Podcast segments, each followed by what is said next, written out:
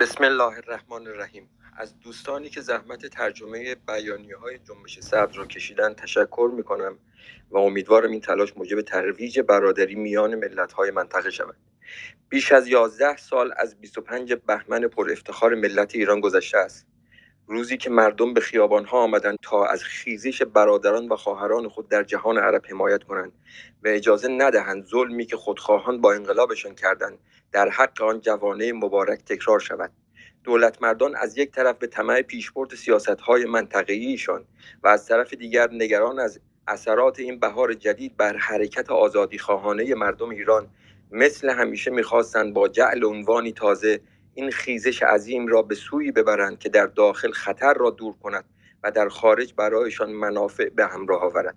چونان همیشه تاریخ که نیات شوم جامعه از مشعشع ترین شعارها می حاکمیت نام بهار عربی را به بیداری اسلامی تغییر داد تا حرکت معطوف به آزادی و عدالت ملت‌های به سطوح آمده از دیکتاتوری و گرسنگی و فقر و بیعدالتی و مجالس قلابی را از حقیقتش خالی کند. شاهد شوم بودن نیات این کجروی نتیجه است که از آن به دست آمد. غمنامه ای که همچنان در سوریه ادامه دارد. میلیون ها مهاجر صدها هزار کشته بدنامی حزب الله لبنان پیدایش داعش جنگ های قومی و قبیله‌ای در یمن و گرایش کشورهای عربی به پیوند با اسرائیل. با آن شعار هلال شیعی را هم اضافه کنید و گرفتاری هایی که برای همه کشورهای اسلامی منطقه و در رأس آنها ایران به وجود آورد. مصیبت های ناشی از این اقدامات برای ایران و منطقه. همه از یک خطای بزرگ ریشه می گرفت آن دست بردن در مضمون حقیقی خاص ملت ها بود. مردم تشنه آنند که آزاد باشند و خود برگزینند و این انتخاب آنان قطعا به نفع بشریت به طور عموم با هر ایده و ایمانی و به سود منافع ملی و حاکمیت مردم خواهد بود. راهپیمایی 25 بهمن 1389 دعوت به عدم قفلت از شعارهای میدان تحریر قاهره بود. دعوت برای مقابله با فاجعه ای که بر اثر سیاست های غلط به ایراد آسیب های جدی به منافع ملی می انجامید بلکه دعوت 25 بهمن هم حمایت از جنبش های جهان عرب و هم دفاع از خیزش مردمی به حساب می آمد که از پیش با شعار رأی من کجاست راه حل همه مشکلات کشور را نشان داده بود. گناه بزرگ حکومت ما دست بردن در حقیقت معانی است.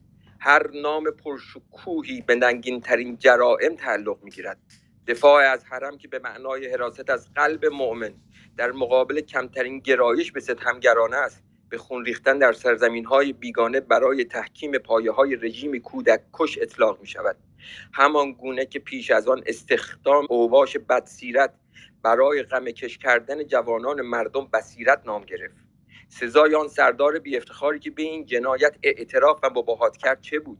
جز آن که در غربت به قربانی مستبدی دیگر تلف شود در حالی که نه آسمان بر او گریست و نه زمین و نه او کمترین نمی از سابقه پیشین با خود به پیشگاه خداوند برد.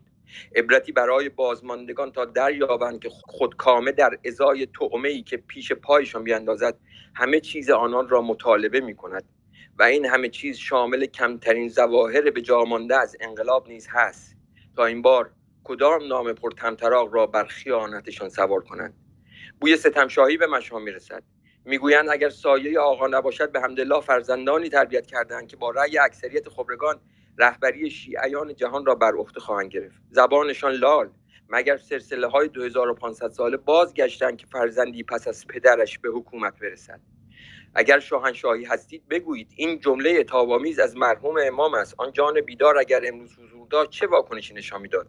احتمالا می‌گفت غلط می‌کنند ملتی را به قهقرا برگردانند. و یحلفون بالله ما قالو و لقد قالو کلمت الکفر و کفرو بعد اسلامهم و همو به ما لم ینالو و به خدا قسم می‌خورند که نگفتند در حالی که کلمه کفر را گفتند و بعد از اسلامشون کفر ورزیدند و برای کاری کوشیدند که به آن توفیق نیافتند. سیزده سال است که اخبار این توطعه شنیده می شود اگر به راستی در پی آن نیستند چرا یک بار چنین نیتی را تکذیب نمی کنند ما همراهان مردم ایران با استفاده از این فرصت در پیشگاه ملت تأکید می کنیم که یازده سال و اند دوری ما را بر عهدمان با آرمانهای پیشین پابرجاتر کرده است.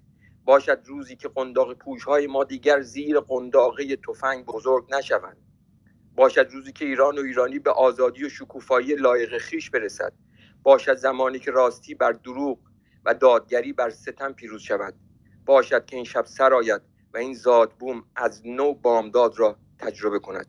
میر حسین موسوی زندان اختر. من دوباره خوش آمد میگم به همه عزیزانی که به جمع اضافه شدن به کلاب میدون جمهوری و اتاقی که برنامهمون بررسی بیانیه امروز آقای مهندس موسویه که برای شروع برنامه و شروع اتاق خدمت آقای دکتر بهشی شیرازی می‌رسیم. مشاور آقای مهندس موسوی خانم هاشمی هم تشریف بردن تا صحبت های آغازین آقای دکتر بهشی رو آقای دکتر خیلی خوش آمدین در خدمتتون هستیم.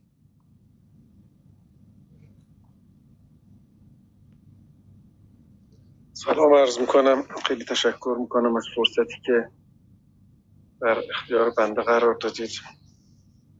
و خیلی تشکر می‌کنم از اینکه بیانیه رو خوندید. دوباره روحمون با کلام عزیز دلمون و سرورمون آقای موسوی آشنا شد. من اون زمانی که سال 92 در زندان بودیم و انتخابات آقای روحانی مطرح بودش. ما در زندان خیلی بدبین بودیم به این ماجرا و فکر می‌کردیم که بازم دوباره یه تقلب جدیدی می‌کنن و دوباره ماجرای دیگه درست می‌کنن وقتی که روز قبل از انتخابات شاید صبح انتخابات آقای خامنه‌ای گفتن که نه هر که مردم بگن حالا من این کلمش رو یادم نیستش. خب تحلیل می‌کردیم با دوستان که آقای خامنه‌ای متوجه شدن که یک کشور یه نفره یک کشوری که نیروهای کارشناسیش نیروهای کاردانش به کار گرفته نشن این دچار بحرانهای بزرگ میشه. حالا در دوران آقای احمدی نژاد نزدیک 700 میلیارد تومن 700 میلیارد دلار درآمدهای ارزی داشتن خیلی از ضعفشون پوشش پیدا کردش. بعدا ایشون حساب کرده خب اینطوری نمیشه کشور رو اداره کرد. بایستی که یه فضایی باز بشه. بالاخره همون قید و قیوداتی که خودشون دارن و همه چیز خودشون تصمیم بگیرن و چیزای حساس همه چیز دست خودشون باشه. اما بالاخره از نیروی کاردانی کشور و کارشناسی کشور استفاده بکنم. وقتی سال گذشته اون صحنه آرایی جدید به وجود اومد همه رو از دم رد کردن. حتی رئیس مجلس شورای اسلامی آقای لاریجانی رم رد کردن. واقعا برای من سوال پیش اومد. خب ایشون یه بار تجربه آقای احمدی نژاد رو نداشت. مگر به این نتیجه نرسید که چاره جز این نیستش و بایستی که حالا ضمن اینکه تمام نقاط حساس در خود دست خودش نگه میداره بالاخره از بدنه کارشناسی کشورم استفاده بکنم. در تلگرام قاعدتا دیدید قیمت برنج از اول از سال 92 تا 1400 از 20 تومن به 30 تومن از 1400 تا 1401 از 30 تومن به 150 هزار تومن همینطوری قیمت چیزای دیگه شیر روغن همه چیزای دیگه. خب این کارنامه کارنامه هستش که ایشون بالاخره چهل سال در بالاترین در بالاترین سطوح اداره کشور بوده. حدس می‌زد که این اتفاق خواهد افتاد. اگر هم حدس نمی‌زد دوره آقای احمدی نژاد بهش نشون داده بود. تجربه از نزدیکش رو داشتش که وقتی که کشور دست یک گروهی میفته که اصلا میگه من این علم اقتصاد رو قبول ندارم همه چیز رو می‌خواد از نو اختراع بکنه حرفای در بدنه کارشناسی کشور از دست میره. یه همچین سرنوشتی دچار میشن. اونم در یک دوره بحرانی نه در دوره که 700 میلیارد دلار درآمد نفتی دارن. چطور ایشون یه همچین تصمیم گرفته؟ من به نظرم این چطور؟ سوالیه که جای بررسی داره. اینطوری نیستش که همینطوری یه دفعه صبح از خواب پا شدن به این نتیجه رسیدن حالا ببینیم این بری چی میشه. نه خیر. اینطوری نیستش. یه برنامه ای در کاره. یه فکری دارن که برای اجرای اون فکر باید هیچ نفس کشی باقی نمونه. باید داخل نظام حداقل هیچ کسی نباشه که بگه نه.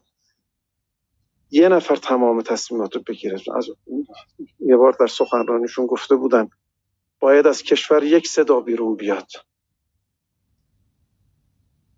ولو اینکه مردم گوشت از سفرشون خارج بشه. ولو اینکه مردم پنیر از سفرشون خارج بشه. ولو اینکه مردم دچار بحرانهای بزرگ بشن. اما یک نیت هستش که اون یک نیت بایستی که به اجرا برسه. بگردید اون یک نیت رو پیدا بکنید. ما با یک حکومتی یک حاکمی مواجهیم که حتی اگر دستش برسه رنگ پیرهن ما رو می‌خواد مشخص بکنه. در کوچکترین چیزی می‌خواد اظهار نظر بکنه. در مورد واکسن درباره مربی تیم ملی درباره چی درباره فلان درباره هر چیزی که شما خودتون بهتر می‌تونید حساب بکنید. آیا ممکنه یه همچین کسی مسئله بزرگترین مسئله کشور رو به دست دیگران بسپره اصلا قابل تصوره. بزرگترین مسئله کشور الان چیه؟ الان شاید نزدیک یک سوم اقتصاد کشور دست رهبری. تمام اختیار این که کی فلانجا گذاشته بشه کی انتخاب بشه کی هر چیز. حالا دیگه من نمی‌خوام توضیحات اضافه بدم اون چیزهایی که براتون آشنا هستش. بالاخره روز به روز داریم به مسئله جانشینی نزدیکتر میشیم. هر کاری که بکنیم با تقدیر با سرنوشت با عجل نمی‌تونیم مقابله بکنیم. روز به روز داره این مسئله مبرمتر میشه تحلیل من اینه که تمام این بلاها سر کشور داره میاد. کشور این وضع اقتصادشه اون وضع فرهنگشه اون وضع چیزهای دیگهشه افراد بیکفایت چرا در شرایطی که ما در بحرانی ترین وضعیتمون هستیم باید بیکفایت ترین افراد سر کار باشن؟ مثلا خجالت هم نکشن یه چیزی رو بیان بگن مثلا حتی طرز تلفظش هم بلد نباشن. خودشون بزن رئیس جمهور. چرا باید در یه همچین شرایطی که ما این همه بحران داریم این همه مشکل داریم این همه دشمن داریم به قول خودتون؟ چرا باید بیلیاقت ترین افراد سر کار باشن؟ به خاطر اینکه یه نیتی در کار. و این نیت رو می‌خوان اجرا بکنن. کاری که البته پیام مهندس خب درباره بهار عربی بودش درباره سیاست های منطقه‌ای بودش در مورد دخالت در سوریه بودش در مورد سردارای این کشور بودش که چجوری از تمام افتخارات خودشون توهی میشن. اما در عین حال این پیام یک از خودگذشتگی هم به نظر من بود. این فردا صبح آقای خامنه ای می‌تونه بیاد پشت تریبون بگه که نه کی گفته من می‌خوام آقا مشتبه رو بکنم رهبر. اصلا من مخالف این حرف هستم من فلانم بهمانم. و مهندس ما رو سبک کنم این چیزی که ما به عقلمون می‌رسه به عقل مهندس موسوی نمی‌رسه. می‌رسه. چرا؟ می‌رسه. منتها مثل یه مرغی که جوجه هاش در معرض خطرن. بال خودش رو میشکنه. به روباهی که اومده می‌خواد اون جوجه ها رو بخوره میگه بیا منو بخور. حفظ جناح می‌کنه بال شکستگی می‌کنه خودش ارائه میده خودش پیشنهاد میده در بیانیش آقا سیزده سال تکسیب نکرد خب بیا تکسیب بکنید. راه جلوی پای آقای خامنه ای می‌ذاره برای فردا صبح. بهترین کاری که می‌تونید بکنید من سب... من سبک شما سنگین. عوضش کشور دچار همچین مشکلی نشه. من یک خودگذشتگی بزرگ این تو می‌بینم. این چیزی نبوده که دیگر سیاست مدارا خبر نداشته باشن از سیزده سال پیش که آقای خامنه ای می‌خواد یه کاری بکنه. اما می‌گفتن خب ما ما چرا بیایم خودمون رو سبک کنیم؟ بذار اول فلانی بشن. اما خطر داره روز به روز نزدیکتر میشه. یک دفعه جلوی عمل انجام شده قرار می‌گیریم.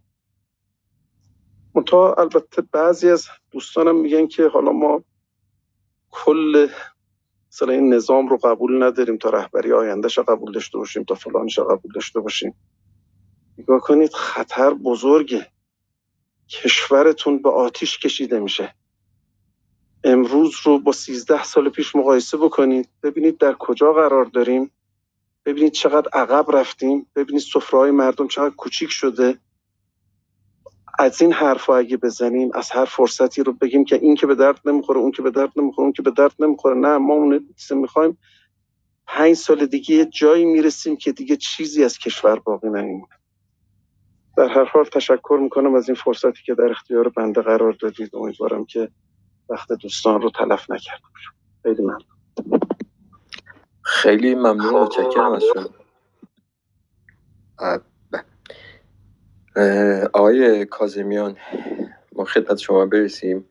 نکته ای که آقای دکتر بهش بهش اشاره کردن در اینکه یک از خودگذشتگی آقای مهندس موسوی کردن در طی این 13 سال به غیر از شعارهایی که مردم می‌دادن در خیابان در سال 88 درباره همین مسئله جانشینی و همین فرد مذکور حرف رسمی زده نشده بود. یک بار فقط در سالگرد 22 بهمن آقای روحانی در یک جلسه هیئت دولت خیلی تلویحی اشاره کرده بود و گذشته بود. بعد خودش برای رفع رجوعش سخنرانی دیگه کرده بود.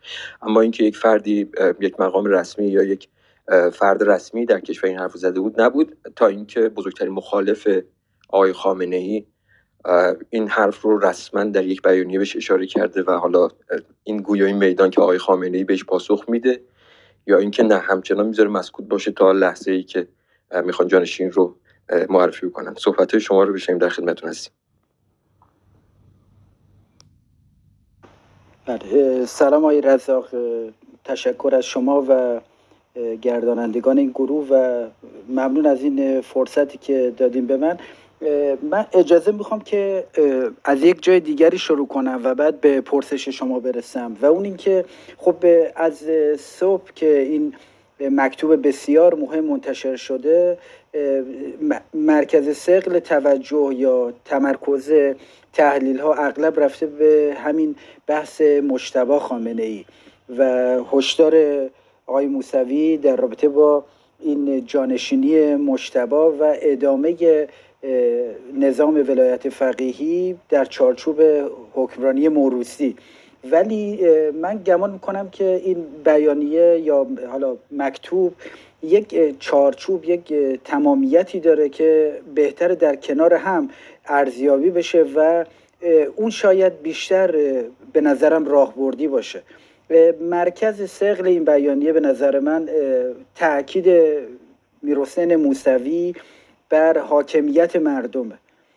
این تقریبا جا به جای این متن مشخصه و چه در نقد سیاست خارجی چه در حوزه سیاست داخلی میروسن تاکیدش بر همین حاکمیت مردمه. به ویژه که تاکید می‌کنه که این حاکمیت مردم بدون توجه به بر حال تعلقات ایمانی اونها بدون تاکید بر دین و باورهای مذهبی اونها این تحقق بخش منافع ملی هستش. و جالبه که این تاکید رو مبتنی می‌کنه بر همون فراخان 25 بهمن 89 و تاکید می‌کنه که ما بر همون عهد و پیمان ایستادیم و با همین توجه هستش که نقد می‌کنه هم سیاست منطقی جمهوری اسلامی رو هم اون سرکوبگری که رخ داد در آشورای 88 هم طبیعتا انتقاد می‌کنه از نحوه ادامه حکمرانی در جمهوری اسلامی اونجایی که طبیعتا توجهش معطوف میشه به پرسشی که در رابطه با جانشینی خامنه ای مطرح می‌کنه. و این خیلی مهمه. من تاکید دارم روی این مرکز سقل بیانیه یا این پازلی که اجزایش به حال در کنار هم این کلیت تحلیل بشه چرا؟ چون طبیعتا این از یک روی کردی از یک راهبردی داره پرده برداری می‌کنه یا اون رو شفاف می‌کنه که به نظر می‌رسه یا با اطمینان دست کم داوری من این هستش که وقتی کنار اون پیام کوتاه ولی بسیار مهم موسوی بعد از آبان 98 تحلیل بشه اون وقت نشون میده که آی موسوی کاملا عبور کرده از نظام مبتنی بر ولایت فقیه و روی کرده آی موسوی تحقق یک جمهوری عرفی هستش و نه جمهوری اسلامی به این معنا.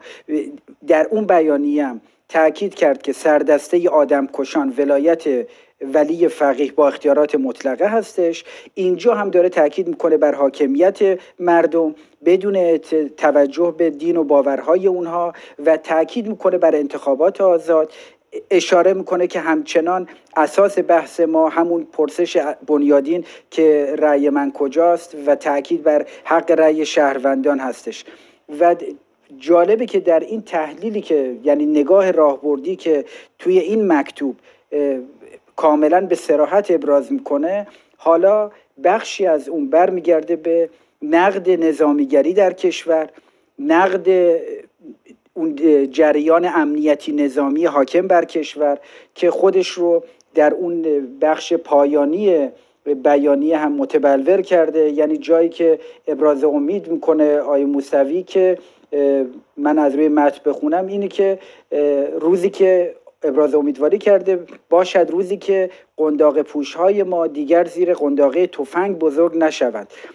کاملا داره به یک حکومت نظامی در ایران اشاره می‌کنه و در بخش دیگری از بیانی هم باز اونجایی که ارجاع میده به اذعان و اعتراف حسین همدانی فرمانده ارشد سپاه که چطور با بسیج کردن و ساماندهی پنج هزار نفر از عرازل اوباش به تعبیر خودش مجهز به قمه سرکوب کرد جنبش سبز رو باز ارجایی که اونجا میده اون هم معنی داره در همین چارچوب. یعنی انتقاد می‌کنه از این حالا سرداران بی افتخاری که به جنایت اعتراف و مباهات می‌کنن و بعد هم هیچ چیزی در واقع پاسخی نمی‌گیرن جز اینکه بر حال قربانی یه خودکامه دیگه بشن.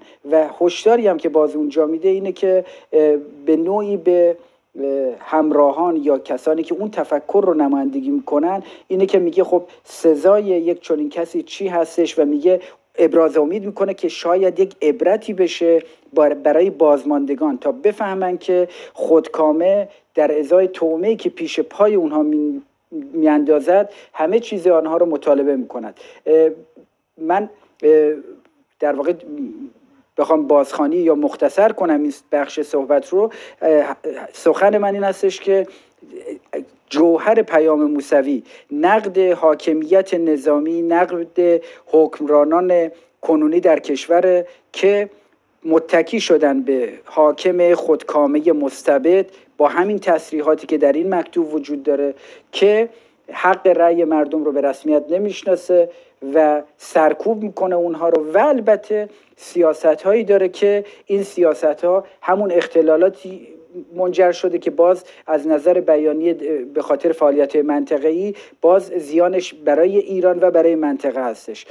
توی این چارچوب یعنی در این کلیت یک نگاه به قول معروف جامعه نگر اگر به این بیانیه داشته باشیم و با این برداشت که موسوی از نظام استبدادی ولایت فقیهی و همسویی شخص اول نظام با اون جریان گرداگردش نظامی امنیتی حاکم موسوی از این کلیت عبور کرده تاکید داره می‌کنه بر حق رأی مردم. حالا اینجا اون هشدار در رابطه با مروسی شدن حکومت و جانشینی مشتبه خامنه ای طبیعتا اهمیت پیدا می‌کنه. یعنی دو جور میشه نگاه کرد به این مکتوب یا هشدارش. یکی این که وضعی که فعلا در کشور وجود داره یا به حال یک بخش قابل توجهی از نیروهای سیاسی به مسلحت هایی فعلا گفتن سکوت کنیم.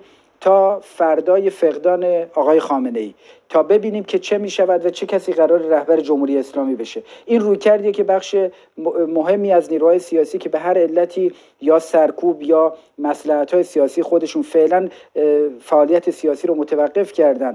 تا فقدان آی خامنه ای این طبیعتا زنهار یا ملاحظه موسوی به نظر من اون وقت یک زاویه دید متفاوتی رو باز می‌کنه. یعنی فقط این نیستش که قرار از فردای خامنه ای فرزندش رهبر بشه نه. بلکه یک راه خروج نشون میده. اون راه خروج تاکید بر همین حاکمیت مردم هستش که در بیانیه روش داره تاکید می‌کنه.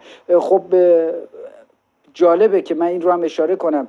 این واکنش بسیار تند و به نوعی براشفتگی و جاخوردگی خبرگزاری ها سایت ها کانال های تلگرامی وابسته به سپاه پاسداران. به این بیانیه خودش معنیدار هستش و شاید من حداقل برداشت کنم که به نوعی اونها هم این مرکز سقل رو فهمیدن که کاملا دارن این بیانیه رو بسیار عجیب توصیف می‌کنن و معتقدن که حالا به یک معنا میروسن موسوی دچار یک سقوطی شده که دیگه در واقع غیر قابل بازگشت هستش و تلاش می‌کنن که دیگران رو وادار کنن که مرزبندی کنن با موسوی این واکنش اونها. و به ویژه بیتوجهی اونها به همین بحث حاکمیت مردم به این بحث پرسشی که در رابطه با مشتبه خامنه ای مطرح کرده موسوی خودش باز به نظر من نشون میده که چقدر این بخش از پیام یا این کلیت پیام مهم هستش. من به فعلا پرحرفی نکنم اما خلاصه اگر بخوام بکنم جنبندی حرف من اینه که برخلاف اینکه الان همه تمرکز رفته روی این بخش از صحبت آی موسوی که مشتبه خامنه ای قرار است رهبر جمهوری اسلامی بشه این به نظر من یک برخورد فقط سلبی یا شاید احساسی با بخشی از بیانیه باشه. نه پیام و جوهر اصلی این بیانیه به نظر من نقد سامان حاکمیت سیاسی در کشور هستش. تاکید بر گذار از جمهوری اسلامی به مسابه نظام ولایت فقیهی نظام غیر دموکراتیک نظامی که درش انتخابات آزاد وجود نداره حاکمیت مردم وجود نداره و نظامی که ولایت فقیه در کنار چکب پوشان و تفنگ به دستان داره پروژه های سیاسی امنیتی خودش رو پیش می‌بره. نه فقط در داخل با سرکوب شهروندان و با قل و غم اونها حتی به کمک ارازل و باش بلکه با به قیمت کشته شدن صدها هزار نفر در منطقه آواره شدن میلیون ها نفر و به نوعی زمین سازی برای شکلگیری داعش. و این هشدار به نظر من وجه ایجابی و اثباتی داره. یعنی اینجور نیستش که مخاطب این رو ببینه این ارزیابی و این نگاه رو ببینه و فقط خیلی خوب صبر کنه تمرکز کنه برای اینکه آیا مشتبه قرار است رهبر بشود یا نه. یک وجه ایجابی اثباتی داره به خاطر اینکه چاره ای نیست برای تلاش برای گذار به دموکراسی و تکوین یک حاکمیتی که از دل انتخابات آزاد و سالم خارج بشه. اما میشم متوقف شد به اینکه بله قرار است فقط جمهوری اسلامی باشد و یک رهبری باشد که مشتبه خامنه‌ای نباشد و دیگری باشه. این به نظر من یک نگاه حداقلی و نادیده گرفتن جوهر این پیام هستش. در کنار اون پیام به ویژه آبان 98 و فراموش نکنیم که در این 11 سال و نیمی که سپری شده از حصر آقای موسوی و خانم رهنورد ما مکتوبی به این تفصیل نداشتیم. یعنی فقط پیام آبان 98 بوده پاره ای از پیغام های کوتاه و مختصر از جمله ارجاع به بعضی از کتاب ها و حالا فقط این بیانیه. و به ویژه این یک مرزبندی ایجاد خواهد کرد با کسانی که به ظاهر خودشون رو همراه موسوی می‌دونن به کسانی که به نوعی خودشون رو در چارچوب جنبش سبز تعریف کرده بودن تا حالا یا حداقل اینطور تبلیغ می‌کنن. اما حاضر به نقد سیاست های مخرب منطقه‌ای و نظامگری جمهوری اسلامی نبودن. یا اونها رو از زاویه اسفبار و فاجعه بار کمک به حفظ منافع ملی یا تمامیت ارزی توجیه کردن که به نظر من یک یا تحلیل صد درصد اشتباه ارزیابی نادرسته یا افتادن در اون بازی امنیتی نهادهای اطلاعاتی جمهوری اسلامیه. ولی با هر دلیل با هر انگیزه که این تحلیل های سراپا خطا ابراز شده دست کم این که میشه الان با این متن موسوی و متنی که در آبان 98 گذاشت کاملا تعریف کرد که اون کسی که رهبر جنبش سبز بوده و یازده سال و نیم حدود 138 ماه در زندان مونده. این چطوری نگاه می‌کنه به تحولات سیاسی؟ البته افراد می‌تونن انتقاد کنن می‌تونن مخالف باشن. حتی از زاویه کسانی که به زندان رفتن خودشون رو سبز می‌دونن ولی نمی‌تونن ادعا کنن که ما پا به پای موسوی اومدیم یا با تحلیلش هم و همراه هستیم. تاکید من اینه که اساس پیام موسوی تحقق حاکمیت ملت حاکمیت مردمه. تکوین یک نظام جمهوری هستش. نظامی که نه فقط در اون ولایت فقیه نشانی نداشته باشه بلکه به بر تفکیک نهاد دین از نهاد دولت داره تاکید می‌کنه در همین متن هم و اینکه راهی وجود نداره برای خروج از این بحران ها به جز انتخابات آزاد و شگیری یک حاکمیت مردم. البته طبیعی است که این زنهارهای او در رابطه با موروسی شدن حکمرانی و فعالیت های بسیار بسیار پرهزینه و غیر انسانی نیروهای نظامی امنیتی جمهوری اسلامی در منطقه هم جای خودش رو داره. ولی عملا همه اونها گره می‌خوره به اون نقطه عظیمت اصلی که شاید همین که موسوی گفته که رأی من کجاست و به نوعی اشاره به انتخابات آزاد سالم و عادلانه که البته در اون منشور جنبش سبز هم این تاکید شده بود. ببخشید که من پرحرفی کردم و ممنون از این فرصتی که داد آقای کاظمیان خیلی خیلی ممنون. به نظرم چارچوب بندی که شما ارائه کردین خیلی مهم هست و به نظرم می‌تونه که شکل به بحثی که اینجا مطرح خواهد شد قبل از اینکه خدمت خانم فائزه هاشمی برسیم و نقطه نظرات ایشون بشنویم و خانم وید ربانی که خوش اومد میگن به این عزیزان. آیه کاظمی یک سوالی می‌خواستم در خصوص بخشی از بحثی که مطرح شد و بخشی از نکاتی که در این نوشته هستش در این بیانیه هست. و اون برمیگرده به زمان بندی و به حال ضرورت طرح این موضوع در زمان کنونی. چه عاملی باعث شده به نظر شما این سالی هست برای بقیه دوستانم یعنی برای عزیزان دیگر می‌تونن در صحبت بکنن ولی آیا این موضوع جانشینی که به حال در سال هستش که در میان مردم شایعش هست نمودش حدس و گمان زده میشه اینها آیا این به اتفاق جدیدی افتاده؟ آیا در پشت پرده یا در محافل خصوصی بحث های بیشتری در مطرح میشه؟ آیا تحرکات بیشتری در این خصوص دیده شده؟ که آقای موسوی احساس نیاز کردن که حتما اینو به صورت عمومی مطرح بکنن و حتی خواستار پاسخگویی بشن. میگن که اگر اینجوری نیست بیاین تکسیبش بکنید خواستم فقط بپرسم که یا اطلاعاتی در این زمینه هست که یا این مسئله شایعات این قوی تر شده یا یک روندی وجود داره که به حال افراد در موردش میشنن و نگران میشن نسبت بهش. خیلی ممنون میشم اگر که حالا همچین بحثی هست. من خب طبیعتا من هیچ اطلاعی از انگیزه ها یا دلایل یک همچین تأکیدی در این متن ندارم. ولی دست کم از بیرون به عنوان یک ناظر میشه گمان زنی کرد و این رو البته با اطمینان گفت که شاید یکی از کسانی که خیلی خوب آقای خامنه ای رو می‌شناسه میر حسین موسوی است. به فراموش نکنیم که برای حدود سه دهه ایشون یک مقام عالی در جمهوری اسلامی بوده. چه سمت اجرایی داشته چه به عنوان مشاور و البته دسترسی به اطلاعات و داده هایی که برای خیلی ها آسان نبوده و طبیعتا یک محدودیت هایی وجود داشته. جدای از این ارتباط دراز مدت ایشون با شخص آقای خامنه ای به نظر من یک ارزیابی واقع بینانه تر و عمیقتر و دقیقتری داده از بسیاری از ناظران.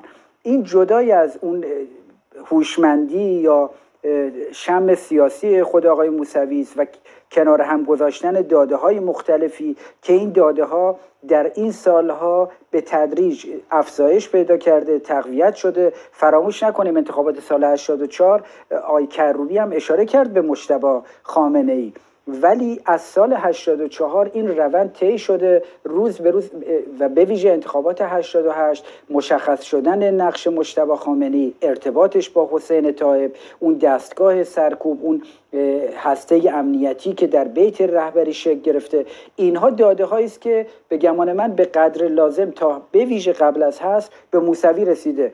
و حتی اگر آی موسوی در تمام این یازده سال و نیمه هست که واقعا حیرت انگیزه فراموش نکنیم هر کدام از ما در این دوره کرونا تجربه به حال کرونا رو داشتیم و اینکه یک فردی در یک چارچوب محصور شده برای این مدت بمونه.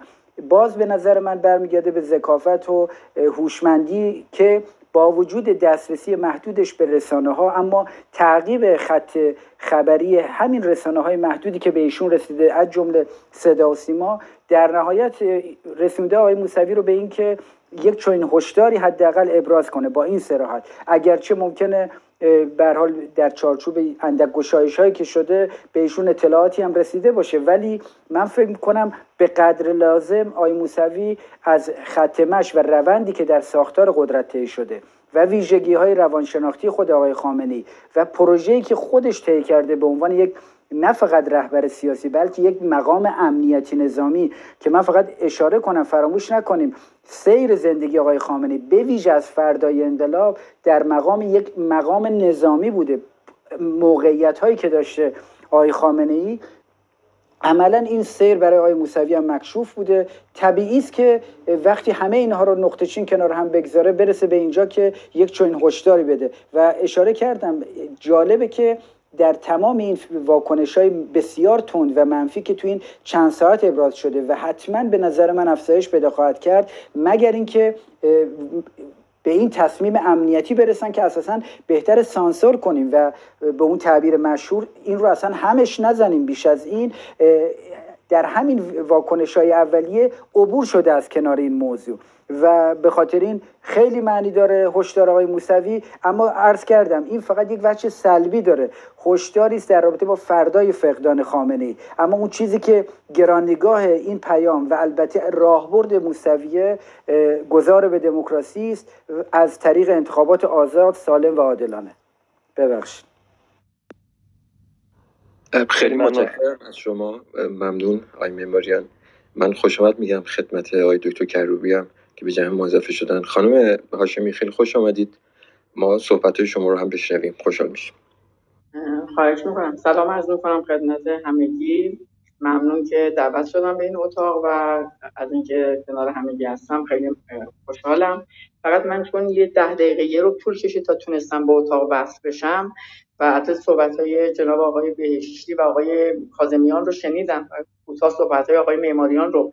ولی آیا سوال خاصی وجود داره یا یه خط من بدین که الان من باید در موردش صحبت بکنم ممنون میشم. نه پیش از اینکه وارد بشین ما متن بیانیه رو قرائت کردیم و صحبت هم درباره بیانیه که از آقای مهندس موسوی امروز منتشر شده درباره دو نکته بسیار اساسی که توش اشاره کردن درباره مسئله جانشینی و مسئله سیاست های منطقی نظام که باعث کشتار و جنایت شده. خب من اول یه تحلیلی از خود بیانیه کوتاه میدم. بعد حالا اگر ادامهش موافق باشین وارد اون موضوعاتی که جناب آقای موسوی مطرح کردن میشه. به نظر من این بیانیه از دو بود خیلی اهمیت داره در شرایط فعلی. یکی اینکه خب اینکه آقای موسوی از هست بعد از این همه سال و حالا شرایطی برای ایشون و خانم رهنورد فراهم اومد. البته آقای کروبی هم تا حدودی حالا سری تفاوت‌هایی بین شرایط این سه نفر وجود داره. خب خیلی مهمه و خیلی شجاعت می‌خواد. اونم وقتی آدم اسیری که بخواد این حرفا رو بزنه خب خیلی جای تشکر و قدردانی داره از چنین صحبت که آقای موسوی مطرح کردن. چون به همش نکات مهمی هستش که واقعا جامعه امروز ما باهاش درگیره و خیلیاش خطوط قرمز تعریف میشه. دوم اینکه اونم باز در شرایط اهمیت دیگه این بیانیه پیدا می‌کنه. در شرایطی هستیم که حتی متاسفانه می‌بینیم اصلاح طلبانمونم خیلی دیگه وارد تحلیل و بیان مسائل و مشکلات و نقد حالا به این سراحت نمیشن و خیلی مسائل رو از کنارش میگذرن. در چنین شرایطی در واقع یه جوری از در بین خواص سکوت خواص که در داخل هستن سکوتی گرفته همه جا رو و یه جوری حالا نمی‌دونم آدم یه گرد مرگ باشیدن رو همه چی یا در حال شرایط شرایط خوبی نیست. باز این بیانیه خب خودش می‌تونه صدای بزرگی باشه و می‌تونه طرح مسائلی رو حالا چه ایشون مطرح کرده چه بعدش حالا تحلیل میشه در اتاقهای مختلف یا جای مختلف. یه مباحث جدیدی رو باز بکنه. از جدید به این معنی که چون مدتی حالا یه سکوتی مشاهدش هستیم جدید وگرنه مسائل همه مسائل قدیمی هستش که مدت هاست همه درگیرن باهاش.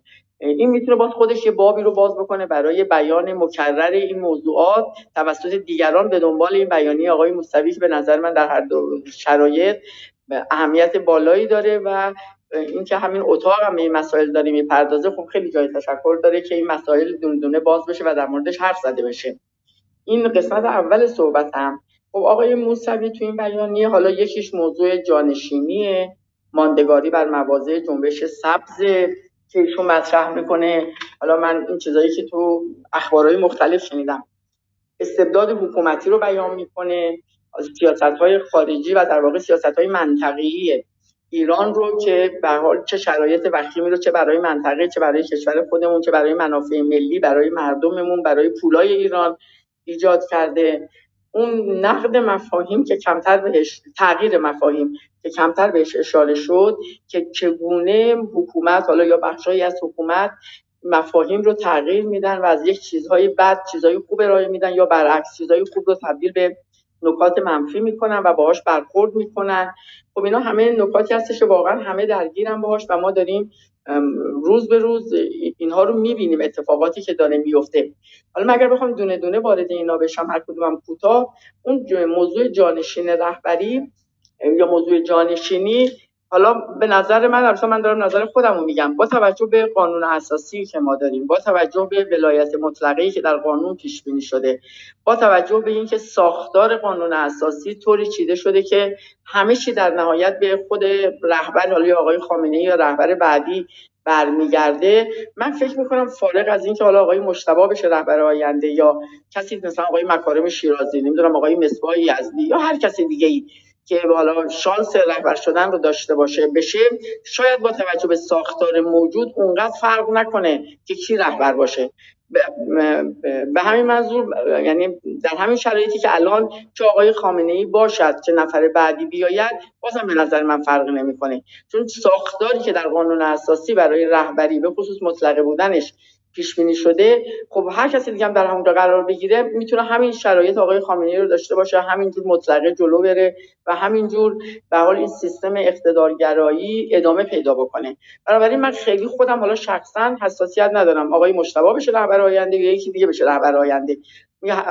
دارم تکرار می‌کنم دوباره که به نظر من خود این ساختار معیوبه و مشکل داره و اینکه حالا کی باشد موروسی بشود موروسی نشود. تو اصلا این نحوه انتخاب رهبری بعد اینکه حالا شما خبرگان رو ببینین از اون بر نمایندگان مجلس از اون بر شورای نگهبان ریاست جمهوری قوه قضایی اعضای تشخیص مسلحت همه رو که نگاه می‌کنیم مستقیم و غیر مستقیم یه خطش می‌رسه به رهبر. و رهبر باز تعیین کننده است. باز رهبری که شرایط رو تعیین می‌کنه رهبری که از طریق حالا بیشتر شورای نگهبان شرایط رو فراهم می‌کنه که افراد بتونن حرف بزنن یا نتونن حرف بزنن. اون ساختاری که مهمه یعنی اهمیتش بیشتره به نظر من. تا اینکه کی اونجا بعد از آقای خامنه ای قرار بگیره. این قسمت من به حرف بیشتری ندارم بزنم. اون مسئله سیاست های ما الان تو این شرایط فعلی خیلی به نظر من از مواردیه که اهمیت بالایی داره. چون به حال ما می‌بینیم یمن سوریه عراق لبنان و خیلی جاهای دیگه که ما وارد میشیم یا همون هلال شیعی که آقای موسوی بهش اشاره کرده اینا همه مواردی هستش که واقعا پا گذاشته روی منافع ملی ایران. و پا گذاشته روی حقوق مردم ایران پا گذاشته روی اقتصاد ایران. و تمام چیزهای خوبی که در ایران می‌تونه اتفاق بیفته در سایه یک من بیشتر به ریاست جمهوری می‌خوام اشاره کنم. بالاخره یه رهبری منظورم رهبری آقای خامنه ای نیست. مدیریت کشور بیشتر منظورمه. اینا می‌تونه با یک مدیریت منطقی آزاد و مبتنی بر منافع ملی و حقوق مردم اتفاقات خوبی رو رقم زده. متاسفانه همش شده. یه شر برای منافع ما برای مردم ما برای جامعه ما و از همه مهمتر برای توسعه و برای کشور ایران. و تمامی دنیا رو در مقابل خودمون قرار داریم با این سیاست های منطقه‌ای به خیال اینکه داریم به شیعه خدمت می‌کنیم در حالی که نه تنها به شیعه خدمت نکردیم بلکه شیعه اصلا در شاید ضعیفترین شرایط خودش قرار گرفته. نتایجش هم داریم می‌بینیم تحلیلاش هم داریم می‌بینیم ولی از این سیاست موقعی پادره حاضر نیستیم دست بکشیم. و فکر می‌کنیم همون سیاست رو باید ادامه بدیم. اگر ادامه ندیم ضعف ماست. اگر ادامه ندیم مردم چیزای دیگه خواهند خواست. اگر ادامه ندیم کم کم مثل شاه باید بریم و نمی‌تونیم حکومتمون رو ادامه بدیم و نباید کوتاه بیایم. و خب این خودش خیلی غلطه که ما با یه سماجت با یه من که اعتقاد دارم لجبازی توش خیلی زیاده. لجبازی با مردم لجبازی با خط توسعه لجبازی با جهان لجبازی با کشورهای پیشرفته. با یک لجبازی داریم سرنوشت ایران رو به طرف یعنی بردیم به طرف سقوط و تلاشی داریم می‌بریم و مسیر خیلی زیادی هم تو این روند طی کردیم متاسفانه. و حالا برمیگرده حالا به این چیزا که می‌رسیم حالا دفاع از حرم و نمی‌دونم. صحبتی که در مورد آقای همدانی ذکر شده و شهدای مدافع حرم و آقای قاسم سلیمانی و سپاه قدسمون و سیاست های هایی که داره اتفاق میفته تو دنیا که روز به روز هم داریم روش سماجت بیشتری می‌کنیم. خب اینا نتایجش رو داریم می‌بینیم. چرا؟ مثلا وقتی می‌بینیم تو لبنان انتخابات میشه حزب الله رأیش کاهش پیدا می‌کنه. تو عراق انتخابات میشه طرفداران ایران کاهش پیدا کردن. توی یمن خب خود حوثیان به نظر میاد که دارن میرن به سمتی که حالا تنش رو کم بکنن. البته اگر این تحلیلات درست باشه و اخباری که می‌رسه ما درست فهمیده باشیم. یعنی من درست فهمیده باشم. اونا هم انگار دارن میرن به سمت اینکه بتونن با عربستان به حال مشکلات رو حل بکنن و الان که حالا مدتی آتش بس اعلام شده و اونا هم دارن یه خط دیگه ای رو میرن. و مچ از یه مش حالا من فکر کنم بیشتر شاید ارازل و اوباش کلمه مناسبی نباشه شاید هم باشه که ما با یه سری افرادی تو دنیا داریم کار می‌کنیم که واقعا شاید بشه یه جورایی همون اسم ارازل اوباش یه چیزی مشابه اون رو روش گذاشت که اینها شدن نیروهای جمهوری اسلامی ایران در صورتی که خب این همه نیروی فرهیخته در ایران وجود داره خارج از ایران وجود داره ایرانی هایی که تو هر زمینه متخصص هستن و ما واقعا خیلی جای ناامیدی داره که ما کارمون به جایی برسه که متحدین ما بشن یه همچین کسایی روسیه و از روسیه چون که دیگه نمی‌تونیم بهش بگیم متحد. در واقع ما یه جوری دچار استعمار داوطلب یه مستعمره داوطلب داوطلب هستیم که در خدمت روسیه و چین قرار گرفتیم. حالا ونزوئلا نمی‌دونم کره شمالی و این مردمی که حالا نمی‌تونم خیلی اصلا اسم مسلمان روشون بذارم که تو این کشورها هستن و اینا شدن بازوهای ما و سیاست های ما رو اینا دارن جلو می‌برن. در صورتی که آدم به قانون اساسی برگرده به اصول سیاست خارجی برگردیم به اصول دیپلماسی در دنیا برگردیم به اصول حقوق بین الملل برگردیم. خیلی فاصله داره با تمام این عمل کردی و این سیاست هایی که ما از خودمون ارائه دادیم. اینکه آقای میر حسین به درستی به تغییر مفاهیم اشاره کردن چون واقعا آدم این رو می‌بینه لمس می‌کنه و من یکی خودم خیلی آزار می‌بینم تو این که ما چگونه میایم معانی کلمات رو عوض می‌کنیم مثلا مدافع حرم. من باز نمی‌تونم اصلا متوجه بشم. هر جور که تو هر حسابی می‌ذارم تو هر فرمولی می‌ذارم در نمیاد چیزی ازش. که واقعا مثلا حضرت معصومه چه می‌دونم حالا حرم یه حال ما اونجا تو سوریه حرم حضرت معصومه رو داریم دیگه. واقعا راضیه که این همه کشتار تو سوریه اتفاق بیفته با نام مدافع حرم که مثلا حرم حفظ بشه و این همه آدم اونجا کشته بشن آواره بشن اون کشور این گونه تخریب بشه و ما نقش اساسی رو در تمام این اتفاقات در اونجا از طریق سپاه قدسمون داشته باشیم. این مسلمان کشی که ما تو سوریه راه انداختیم آیا اصلا با جنایاتی که توسط اسرائیل اتفاق افتاده در مورد فلسطینی ها قابل مقایسه هستش؟ یعنی آماری که آدم می‌بینه تمام مجموعه کشته های فلسطینی ها رو بر اثر جنایات اسرائیل جمع بزنیم. فکر نمی کنم یه گوشه از این مسلمان کشی که ما در سوریه از اقل یه پای اون بودیم یا مشارکت داشتیم یا حالا در نقش مستشار. البته بعدا که معلوم شد حضور فیزیکی هم داریم و همینجور داره میان این کسانی که کشته میشن اونجا. این رو میشه اسمش رو چی گذاشت؟ اینا واقعا این اصول درستی که ما داریم دنبال می‌کنیم. یعنی ما خودمون رسیدیم به جایی که داریم هی مرتب منکر رو عمل می‌کنیم با عنوان نهی از منکر یا خیلی چیزای دیگه. و نمی‌ذاریم تو دنیا حالا حداقل تو کشورهای منطقه اطرافمون یه چیز خوب اتفاق بیفته. حالا به خود فلسطین. خب این همه اختلاف ایجاد کردیم بین اون فتح آقای محمود عباس با حماس این ور جهاد اسلامی عامل ایران و خود اونها رو هم به هم ریختیم. عراق رو به هم ریختیم. لبنان رو به هم ریختیم. با اختلافاتی که بین همه اینا بین مسلمون ها یا حالا یه شیعه و سنی فرق نمی‌کنه. به حال همه مسلمانن. اختلافاتی که ایجاد کردیم ولی از اون بر دم از وحدت می‌زنیم. یعنی ما سمبل وحدت شدیم اختلافاتی رو که ایجاد می‌کنیم نمی‌بینیم و دیگران رو متهم می‌کنیم که اونا دارن وحدت رو به هم می‌زنن یا در داخل کشور خودمون هستن. حالا شاید خیلی این صحبتی که الان می‌خوام بکنم به صحبت های آقای موسوی البته حالا در ظاهر ارتباط کمتری داشته باشه ولی به حال باطنش می‌تونه یکی باشه. ما اومدیم مردم خودمون رو در مقابل همدیگه قرار دادیم به یه سری قوانین که حالا منسوخ شده که اصلا نه پایه دینی داره نه پایه قانون اساسی داره نه پایه عرفی داره نه پایه اخلاقی داره. مردم در مقابل مردم مردم در مقابل حکومت مردم در مقابل دین. این شرایط رو فراهم کردیم مثلا همین قانون حجاب. که ما تو آیه های قرآن بریم مثلا حجاب اجباری وجود نداره. و توی قانون اساسیمون بریم یه سری اصولی داریم که این قانون حجاب در مغایرت با وحدت و از این چیزها حرف زدیم. این کارهایی که ما داریم می‌کنیم حالا با گشت ارشاد و اینکه مردم رو در مقابل مردم قرار دادیم همین داستان خانم رشنو که این درگیری هایی که ایجاد کردیم زنا در مقابل زنا قرار بگیرن بر مقابل قانون اساسی ما هستش. و حتی مخالف خود چون نمیشه اصلا بر اساس ساختار قانون اساسی ما نمی‌تونیم قانون آیین نامه یا چیزی داشته باشیم که مخالف قانون اساسی باشه. چطور شورای نگهبان اینا رو نمی‌بینه که چه ضربه ای داره می‌زنیم با این تضادهایی که ایجاد کردیم و گیر میدن به یه مسائلی که اصلا نه تاثیر تو منافع ملیمون داره نه تو توسعهمون داره نه در پیشرفت کشورمون داره و هیچ جای دیگه. یا مثلا یه چیز عجیبی که اخیرا شنیدم این برای تعداد زیادی حکم صادر شده حکم زندان. البته خیلی نمی‌دونم چرا رسانه ها بهش رسانه خارج حالا داخل که اصلا کمتر به این چیزا جرئت می‌کنن بپردازن چرا بهش خیلی پرداخته نشد؟ محدود شنیدم.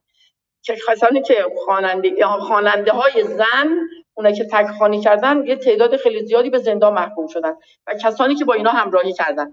خب این خوانندگی زن اصلا تو شما تو فتواهای علما برین حتی خود آقای خامنه ای هیچ کدوم نگفتن حرامه.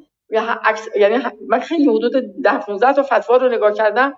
همه گفتن به شرطی که مفسده داشته باشه. خب یه چیز حکم عمومی بالا هر چیزی می‌تونه باشه.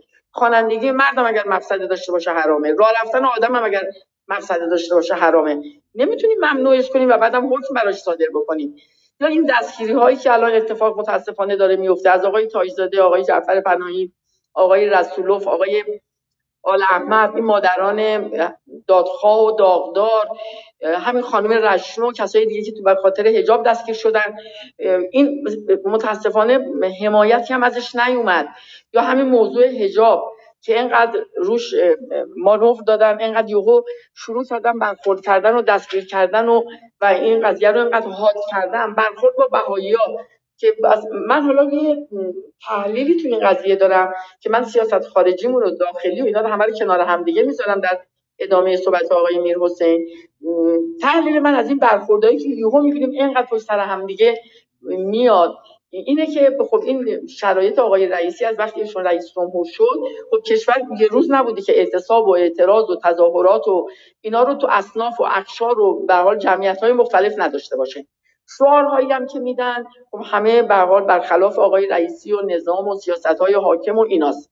و من فکر کنم این احساس ضعف یعنی احساس نه ضعف واقعی که حکومت پیدا کرده و نمی‌تونه معاش مردم رو اقتصاد مردم رو حقوق مردم رو به حال محیط زیست یعنی تو هر موضوعی میریم ما بحران داریم. محیط زیست و سیاست خارجی و همه و همه رو داره به سمت نابودی میره و این هم, هم داره بهش اعتراض میشه. خب این اقتدار نظام کاهش پیدا کرده. ما چیکار کنیم که یه محورهای جدیدی رو باز بکنیم که به حال افراد به خصوص خواص ما حالا من بیشتر انگشت اشارم رو اصلاح طلبانه. اونا هم نتونن بیان حرف بزنن و از این طریق ما بتونیم یه اقتدار نظام رو مثلا و اون اقتدار خودمون رو افزایش بدیم و در جامعه یه چیزی از خودمون به نمایش بذاریم که نه اینجور هم نیست قدم مسائل حاد نیست. خب اینا چی بود؟ اولش این یعنی در واقع هدف نشان دادن اقتدار اونم تو موضوعاتی که آدما جرئت نکنن بیان اظهار نظر بکنن. در مورد حجاب ما متاسفانه دیدیم بیانیه هایی که برخی از این اصلاح طلبان دادن دو پهلو حرف زدن. یه جوری هم با بی حجابا مخالفت کردن. از اون بر حجاب رو تایید کردن. خب حجاب تاییده. منم تاییدش می‌کنم. ولی موضوع حجاب اجباری که باهاش مخالفت میشه.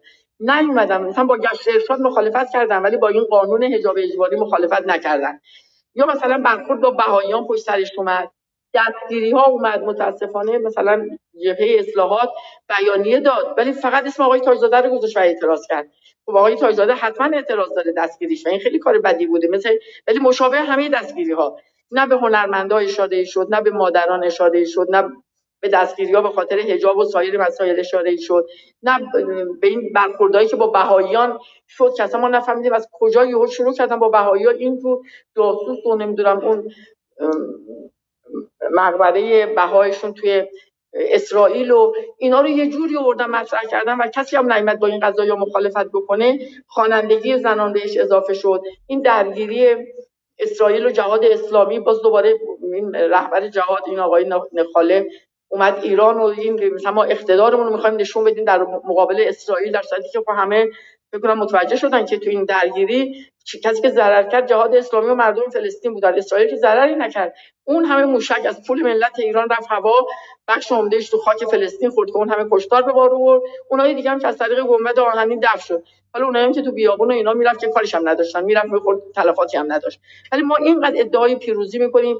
حالا اونم در زمانی که اسرائیل این همه جابجا وارد شده نفوذ کرده تلفات داشتیم تو ایران به خاطر کارهایی که اسرائیل کرده. حالا یا تو سوریه باز مواضع ایران زده شده توسط اسرائیل. بعد ما اینجوری خواستیم احتمالا یه ابراز قدرتی بگیم که نما خیلی اقتدار داریم.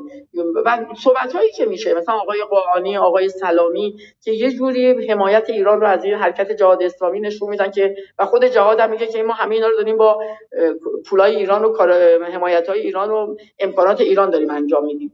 به حال اینا همه پشت سر همدیگه میاد و ما می‌بینیم که این شرایط کشور چه فرقی می‌کنه؟ آقای خامنه ای رهبر باشه یا مثلا مجتبی رهبر باشه یا یه نفر دیگه بیاد رهبر بشه؟ به حال اون ساختاری که ما داریم و اون سیاست های غلطی که ما داریم ادامه داره و تقویت میشه مرتبا. و متاسفانه با سکوت عمده اصلاح طلبا طرف هستیم. اعلام موضع نداریم یا اگر داریم خیلی محدود و مشروط انجام میشه که اینا همه باز تضعیف می‌کنه. و بعد در مورد انتخابات آزاد کدوم انتخابات؟ یعنی من موندم که الان اصلاح طلبایی که حاضر نیستن تو این موضوعات روز عکس عمل داشته باشن به خصوص وقتی ما وارد موضوعات زنان و حالا بهایی‌ها و دیگران میشیم چجوری می‌خوان دوباره مردم رو روشون بشه در مردم رو دعوت کنن تو انتخابات بعدی که مال مجلسه یا مردم شرکت بکنن؟ خب مردم نشون دادن موضع خودشون رو تو این انتخابات اخیر. و در حال ما باید یه چیزی از خودمون نشون بدیم بعد انتظار داشته باشیم مردم به ما پاسخ بدن و بیان تو انتخابات شرکت بکنن. بنابراین اینا همه با هم دست دست هم میده و این صحبت این استبداد حکومتی که آقای مصطفی بهش اشاره کرده واقعا حرف درستیه. حالا من مثالهای اخیر رو گفتم. اگر بخوایم همینجور به عقب بریم خیلی بیشتر از این حرفا ما مواردی داریم که استبداد حکومتی متاسفانه تقویت شده و همینجور هم داره قویتر جلو میره. و باز همونجور که آقای مصطفی فرمودن تو اون بخش تغییر مفاهیم من از این بخشش واقعا خیلی خوشم اومد چون الان مثلا شما ببینیم محرمه. مهمترین پیام امام حسین ظلم ستیزه و آزاده بودن آزادگی داشتن. مثلا خور که به عنوان یه سمبل و نمادی مطرح میشه اون آزادگی که میاد به سپاه امام حسین میپیونده مهمه. و این همه ما تبلیغات رو داریم می‌بینیم در رابطه با این عزاداری ها و هر کانال تلویزیون ایران رو زدیم همش عزاداری بود. ولی عملکرد حکومت یا بخشایی از حکومت چیه؟ هر کسی که حرف حق می‌زنه باش برخورد میشه یا دستگیر میشه به دادگاه برده میشه. یا این آزاده بودن اصلا چیزی که معنی نداره آزاد یعنی آزاده بودن یه جور دیگه تفسیر شده.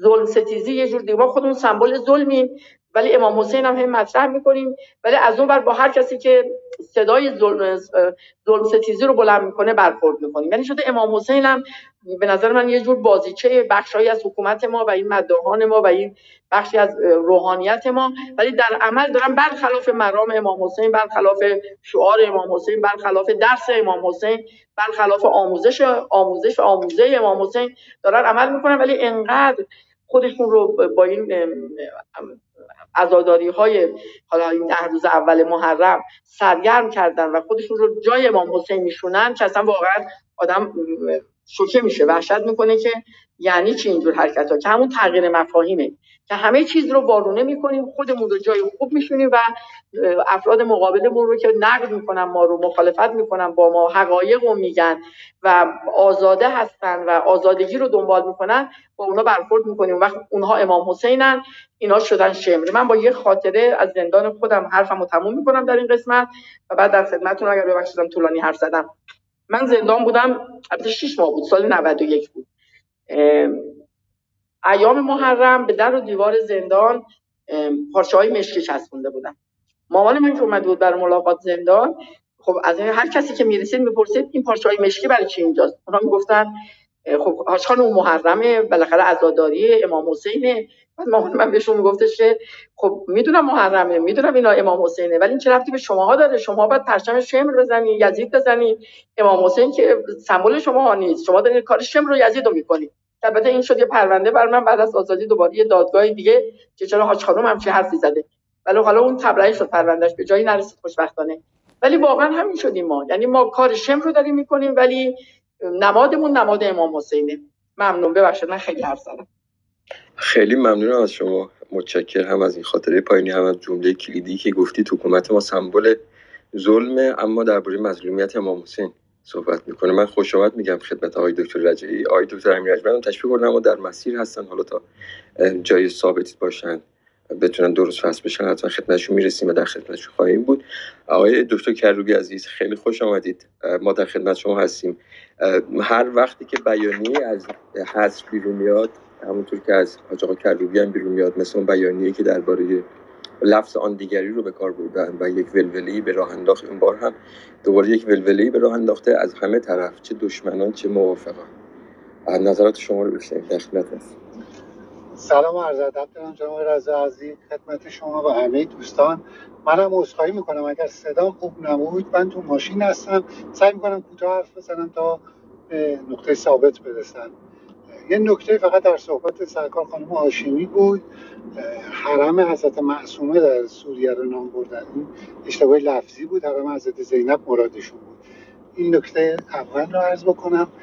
در ارتباط می‌کنم انشالله سلامت باشید. ببینید من اجازه می‌خوام خیلی کوتاه این بار حالا اگر بحث ادامه پیدا کرد در خدمتتون هستم. همه دوستانی که مطلب و بیانیه های مهندس موسوی رو چه اونهایی که ازش خوشحال میشن از این نوع بیانیه ها و گفته ها که از هست میاد و یا چه کسانی که بهش نقد دارن به یه نکته توجه بکنن که آقای مهندس موسوی بدون تردید از سالمترین و تیزبین ترین سیاست مداران تاریخ ایران بوده. من به شخص به ایشون ارادت دارم و سلامت نفس ایشون شجاعت و صداقتشون رو می ستایم در جمهوری اسلامی ما مقامات و مسئولین زیادی داشتیم ویژگی های زیادی داشتن. اما آقای مهندس موسوی یه ویژگی داشت که به اعتقاد من نسبت به بسیاری از دیگران ارجحیت داره. اون سلامت و سالم زندگی کردن و بیان آنچه که بهش می‌رسه است. از این نگاه به این مطلب اگر نگاه بکنیم و مورد نقد قرار بده. هر کی می‌خواد بگه یا مورد تعریف قرار بده به نظر من بهتر می‌تونه درک کنه. ضمن اینی که دوستان همه توجه بکنن. ببینید وقتی آقای کروبی هم آقای رزاق اشاره کردن. بیانیه می‌دادن مطالبی بود. خب ایشون صریحا شفاف با رهبری سخنشون رو با آقای خامنه‌ای می‌گفتن. از خاطرات دهه چهل می‌گفتن تا مسائل دوران انتصاب رهبری قانون اساسی و غیره خیلی هم حرفشون سریع می‌زدن. حتی دوستانی که نقد داشتن من خدمت اون دوستانم اون موقع همین نکته رو می‌گفتم. گفتم درک این مطالب و مسائل رو منوط بکنید به شناخت اون فرد و نگاه اون فرد به انقلاب و بسیاری از مسائلی که امروز ما باش مبتلا بهمون هست. باید اینا رو تو اون چارچوب نگاه کرد و تعریف کرد. روی کرده آقای مهندس موسوی در این بیانیه نشون از دقدقه های جدی و اساسیش بوده. من اتفاقا با یه مورد حالا اینجا خیلی کوتاه عرض بکنم. در باب موروسی بودن در واقع جایگاه رهبری که ایشون پرداختن موضوع جدی و اساسی است. این موضوع رو من یادم در بیانیه سالگرد انقلاب دقیقا پیش از حصر چند روز بعدش حصر اتفاق افتاد آقای کریبای موسوی هم دوباره به همین موضوع پرداختن و یکی از دغدغه‌های اصلی و نگرانیشون رو اتفاقا مرسی بودن. قدرت می‌دونستن که گفتن این نظام از رویکرد سلطنت همین یه مورد کم داره که ممکنه خدای نکرده گرفتار این بحران بشه. شاید از نگاه کسانی که اصلا اساسا جمهوری اسلامی رو ساختار کل نظام رو و هر چیزی رو بگن باید تغییر بکنه خب برای اون نگاه بگی که تفاوتی قائل نیست. اما کسانی که در درون این نظام معتقدن که این ساختار معیوبه اصلاحات ساختاری باید بشه. آقای کروبی سال اگر اشتباه نکنم حالا توی یکی از همین بیانیه‌شون هست توی سال فکر می‌کنم 97 به موضوع اصلاح ساختاری اشاره می‌کنند. اصلاح ساختاری هم از نگاه و دیدگاهشون تغییر ساختار قدرت به نحوی که یه فرد برای کل کشور تصمیم نگیره. اما جزئی گویی نکرده. از نگاه اونا بنیان های بسیار غلطی تو قانون اساسی هست. گرفتاری های اساسی در قانون اساسی هست که استیفای حقوق ملت رو سخت کرده. اما این به این معنا نیستش که نتوان از اون مسیر کشور رو برگردون. یکی از چیزایی که بسیار خطرناک می‌دونم موروثی شدن قدرته. یکی به دلیل شکلیش که این ساختار نظام از ابتدا باش در تعارض بود. دوم به لحاظ محتواییش. فراموش نکردیم. ما الان سه دهه هست. این اتفاق افتاد. بعد از در واقع رحلت امام فوت امام اگر دوستان خاطرشون باشه با یه نقل خاطره در مجلس قبرگان که البته پیش از اون مرحوم حاج احمد آقا و جناب هاشمی در رابطه با رهبری ظاهرا به ماجرای قطعی شدن رسیده بودن به یک انتصاب رسیدیم که اون انتصاب با اون حمایت ها و حرف ها که در واقع شد در گذر زمان رهبری فعلی رو به این چیزی تبدیل کرده که امروز مشورت پذیر از سوی هیچ کس نیست.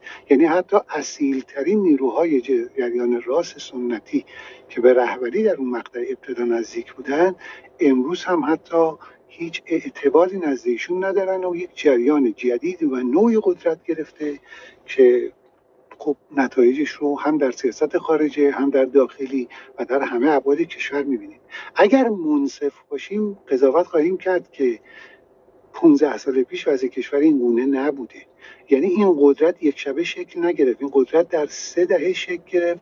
در یه سه دهه ای که بزرگترین افراد زینفوسترین افراد با نقل قول خاطره یا حتی بگیم واقع اصلا من حالا وارد محتواش اگه خواستیم بعدا به نقل از آقای اردبیلی خواهم شد که آیت الله اردبیلی اون خاطره رو می‌دونه چگونه بیان شد. نه در جهت تایید بلکه در جهت اینی که پس از مرو آیت الله عظما منتظری رو به عنوان قایم مقام که کنار میذاشتن بحث این بود که یک و گرفتاری است ایشون به صورت تمثیلی اشاره می‌کنه میگه فرض کنید می‌تونه این آقای خامنه‌ای هم بشه. افراد دیگه هم تو اونجا بودن کسایی هم که بودن عموما به لحاظ علمی و فقهی با سوادتر بودن.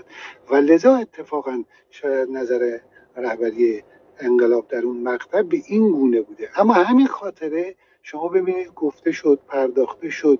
نس ایجاد کرده همه ما می‌دونیم که اگر انت قدرت انتقال موروسی پیدا می‌کنه. اما اگر حتی حتی در همین خبرگانی که وضعیت بسیار بسیار اسفباری داره و مردم نقشی نداشتن درش یک ساختار جدید یک فرد جدیدی شکل بگیره گرچه ساختار معیوبه.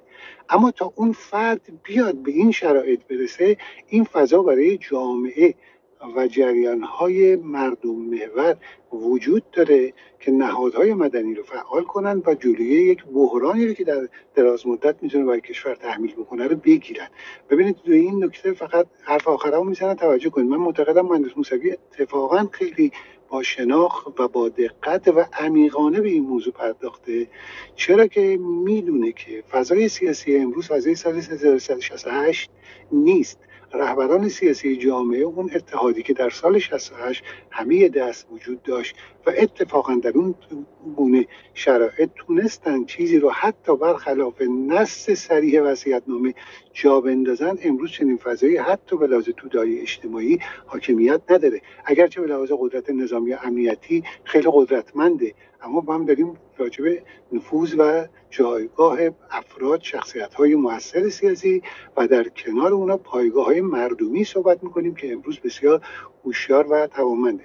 از این منظر اتفاقا من فکر می‌کنم که این نکته رو به درستی پرداختن. یک نکته هم بود اجازه بدم. من خیلی کوتاه چون راجع به حصر بود برای اینکه سوء برداشت نشه اینم عرض بکنم.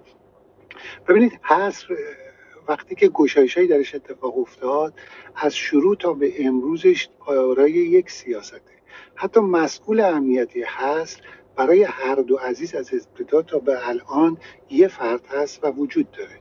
همین الان هم که پدر ما رو به یک آپارتمانی انتقال دادن آپارتمانی که تهیه کردن مامورین امنیتی در اتاق یک سویتی که جلو اونجا هست مستقر هستند و حضور دارند یک اجازه ای رو از مدت ها پیش برای ملاقات محدود و گشایش های محدود با افرادی رو صادر کردن. دو تا دیدگاه وجود داشت. آقای مهندس موسوی تا اونجا که من می‌دونم البته آقای دکتر ارجمند عزیزان دیگه هستن قطعا اصلاح می‌کنن اگر من اشتباه بکنم چون من از عزیزان شنیدم. آقای مهندس موسوی بر این باور بودن که تا کامل محدودیت ها برداشته نشه این ملاقات های محدود رو نمی‌خوان. و شاید از این منظر که این نوع ملاقات ها هست رو لوس می‌کنه در این حالی که آزادی عمل به آن محصور نمیده. آقای کروبی برخلاف این یه دیدگاه دیگه داشتن ایشون می‌گفتن که آزادی حق منه. اگر بخشی از این آزادی رم اینا ولو محدود بدم من از این آزادیم استفاده می‌کنم. چون یه زندانی که تازه به صورت غیر قانونی تا به امروز ما هیچ محکومیتی نداریم در هیچ شرایطی نباید در خدمت شما عرض کنم خودش رو از آزادی محروم بکنه. اگر ملاقات افراد بیشتر بدن جمعیت بیشتر بدن من همه رو می‌خوام. حتی همین محدود در حد تعدادی از روحانیون و افرادی رو که اینا در یک سیستمی بررسی می‌کنن و بعد اجازه میدن من همین رو می‌کنم. ما به همین دلیل اصل رو بر خدمت شما عرض بکنم که صداقت گذاشتیم و برادر خانواده می‌دونید یا خود اون افراد تو هر جا بودن این رو اطلاع رسانی کردن. اما محدودیتی که وجود داره رو اونا هنوز حفظ کردن و این شرایط رو هنوز اجازه ندادن به حالت عادی برگرده. من گمانم بر اینه که اگر حاکمیت اجازه بده این عزیزان به به طور آزاد به جامعه برگردن با حرف و سخنی که اینها دارن اون مسیر رو که خانم هاشمی به درستی به بخشش پرداخت که اصلاح طلبان و جریان درون داخل کشور حرف ندارن در ارتباط با مسائل می‌تونن با جمعآوری نخبگان و صاحبان اندیشه و قلم مجموعه های از گرفتاری های داخل رو پاسخ بدن و راهکارهای واقع بینانه برای تغییر ساختار بدن. اما اگر این روند ادامه پیدا بکنه ما شاهد همین تکبیانی هایی هستیم و حرف هایی هستیم که گاه زده میشه و بخشی از دقدقه ها و گرفتاری هاشون بیان میشه. اما راهکار خیلی شاید بگم مؤثری که بتونه نیروها رو فعال بکنه شاید در دراز مدت چنین اتفاقی نیفته. زیرا چهرهای مؤثر جریان اصلاح طلب متاسفانه بیشتر با توجه به همه اتفاقها و مظالمی که امروز داره بر مردم تحمیل میشه و حق ملت در همه امور نادیده گرفته میشه سکوت رو پیشه کردن و این سکوت آسیب بسیار بسیار بزرگی به اعتبار همه وارد کرده و مهمتر از این منافع ملی و کشور رو در معرض انتخاب های بسیار بسیار خطرناکی قرار داده. سپاسگزارم از فرصتی که دادین. ممنون از شما. خیلی ممنون بله سوال دارید بفرمایید. چند تا از عزیزان این نکته رو اشاره کردن که به نظرم گفتنش خالی از لطف اهمیت نیستش. و اون این که دوستان میگن که این یک بیانیه نبوده این نوشته بلکه مقدمه این کتابی بوده که در واقع شاید حدود یک سال قبل نوشته شده. این هم اگه دوستان عزیزی که در موردش اطلاع دارن صحبت بکنن و اینکه حالا ترجمه چجوری الان منتشر شده و اینها و اینکه زمان نوشتن این نامه که بوده و اینها خیلی به نظر من مفید خواهد بود برای علاقمندانی که دنبال می‌کنن این بحث رو.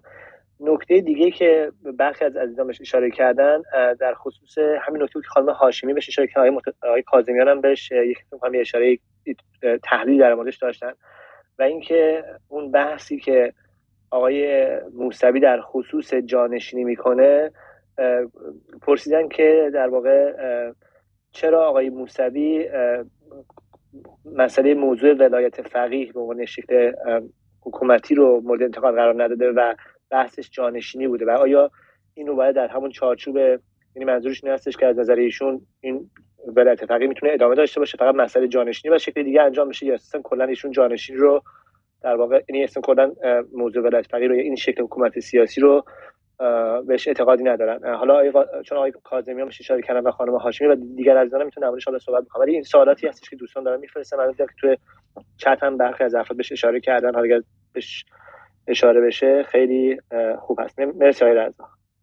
مرسی ممنون از سوالاتی که مطرح کردیم. من فکر کنم آقای دکتر بهشتی شیرازی سوال ها رو پاسخ بدن بهتر باشه به عنوان یکی از مشاوران آقای مهندس موسوی. نزدیکترین فرد الان در جمع هستن به آقای مهندس. آقای دکتر بهشتی صدا من دارید؟ بله من صداتون رو دارم. البته من سخنگوی مهندس نیستم. ما مثل شما مدت های مدید یازده سال شاید دوازده سالی که خدمت نرسیدیم.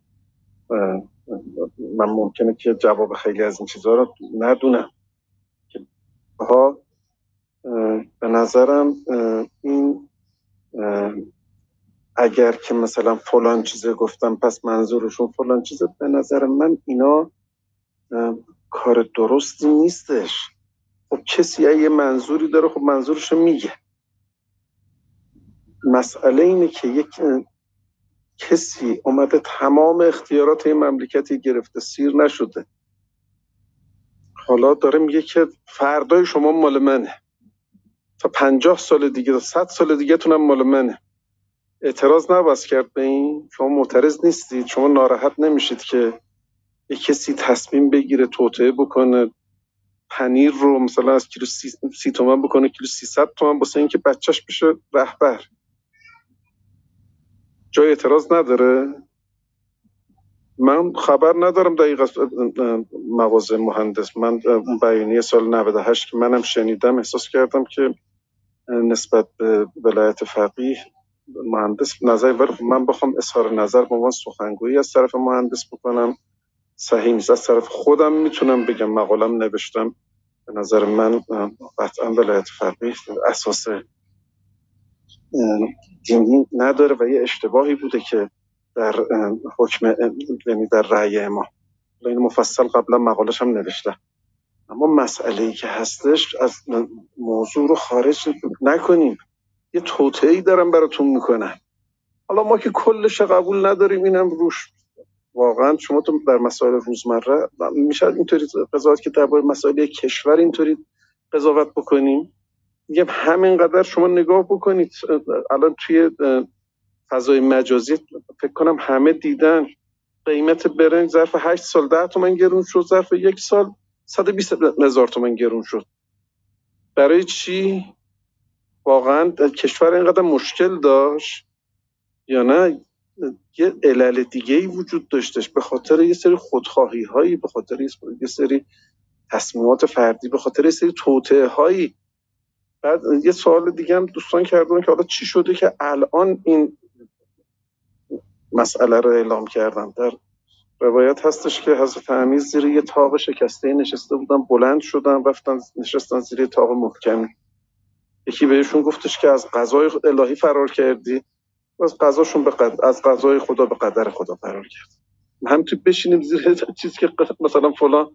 بالاخره بهتره که الان تکلیف این کار روش انقدر بشینیم تا بیان و برای اون تصمیم بگیرن همون اتفاقاتی که تو تاریخ در دوره های مختلف دیدیم هممون جلو عمل انجام شده قرار بودن نه خیر اونها هستن که باید جلو عمل انجام شده قرار بگیرن. تصمیمشون رو بگیرن. می‌خوان که چیز بکنن با عواقبش روبرو بشن. نمی‌خوان تکسیب بکنن. به نظر من چرا بایستی که صبر بکنیم تا یه اتفاقی بیفته بعد از وقتی روند کار کاملا مشخصه. شما این یک سال نگاه بکنید کشور به چه وضعیتی رسوندن. یک سال دیگه شاید ده برابر بدتر از این بشه. یک سال دیگه شاید تو خیابونا امنیت نداشته باشه. یک سال دیگه شاید مردم نون خالی واسه خوردن نداشته باشن. همینطوری ادامه بدیم بگیم حالا صبر کنیم که حتما یه اتفاقی بیفته این چیز انجام بگیر ببخشید. من مقدار جواب غلط بودم. خیلی ممنون. حالا آقای دکتر امیرجمندم که تشریف بیارن باز این سوال ها رو از ایشون هم می‌پرسیم. البته بقیه دوستانم اگر پاسخ داشتن در خدمتشون حتما هستیم. آقای دکتر رجعی خیلی خوش آمدین من این رو بگم حتما. از ابتدای اتاق باید می‌گفتم عذرخواهی می‌کنم فراموش کردم. یاد دوتا از عزیزانمون می‌کنیم که همیشه همراهمون بودن. الان در بند هستن. آقای دکتر سعید مدنی آقای سید مصطفی تاجزاده و تمام زندانیان عزیزمون زندانیان همراه جنبش سبز مهدی محمودیان. خانم نرگس محمدی معلمان عزیزمون کارگران و تمام زندانیانی که داریم. امیدوارم روزی بشه که همونطور که آقای موسوی هم در پایان بیانیشون آرزو کردند در این کشور زندانی نداشته باشیم و روزگار خوبی بشه. آقای دکتر رجی در خدمتتون هستیم. بله سلام عرض کنم خدمتتون. عرض کنم که من چون مقدار دیر رسیدم ممکنه عرضم تکراری باشه حتما هم هست. ولی در مورد همین سالهایی که الان مطرح فرمودن قبل از اینکه وارد به متن بیانیه بشم و نکاتی که فرمودن به عنوان پرسش راهکار سیاسی و راه حل در یک شرایط اختناق سیاسی خلق و سایه پدید نمیاد. یک پروسه ای داره.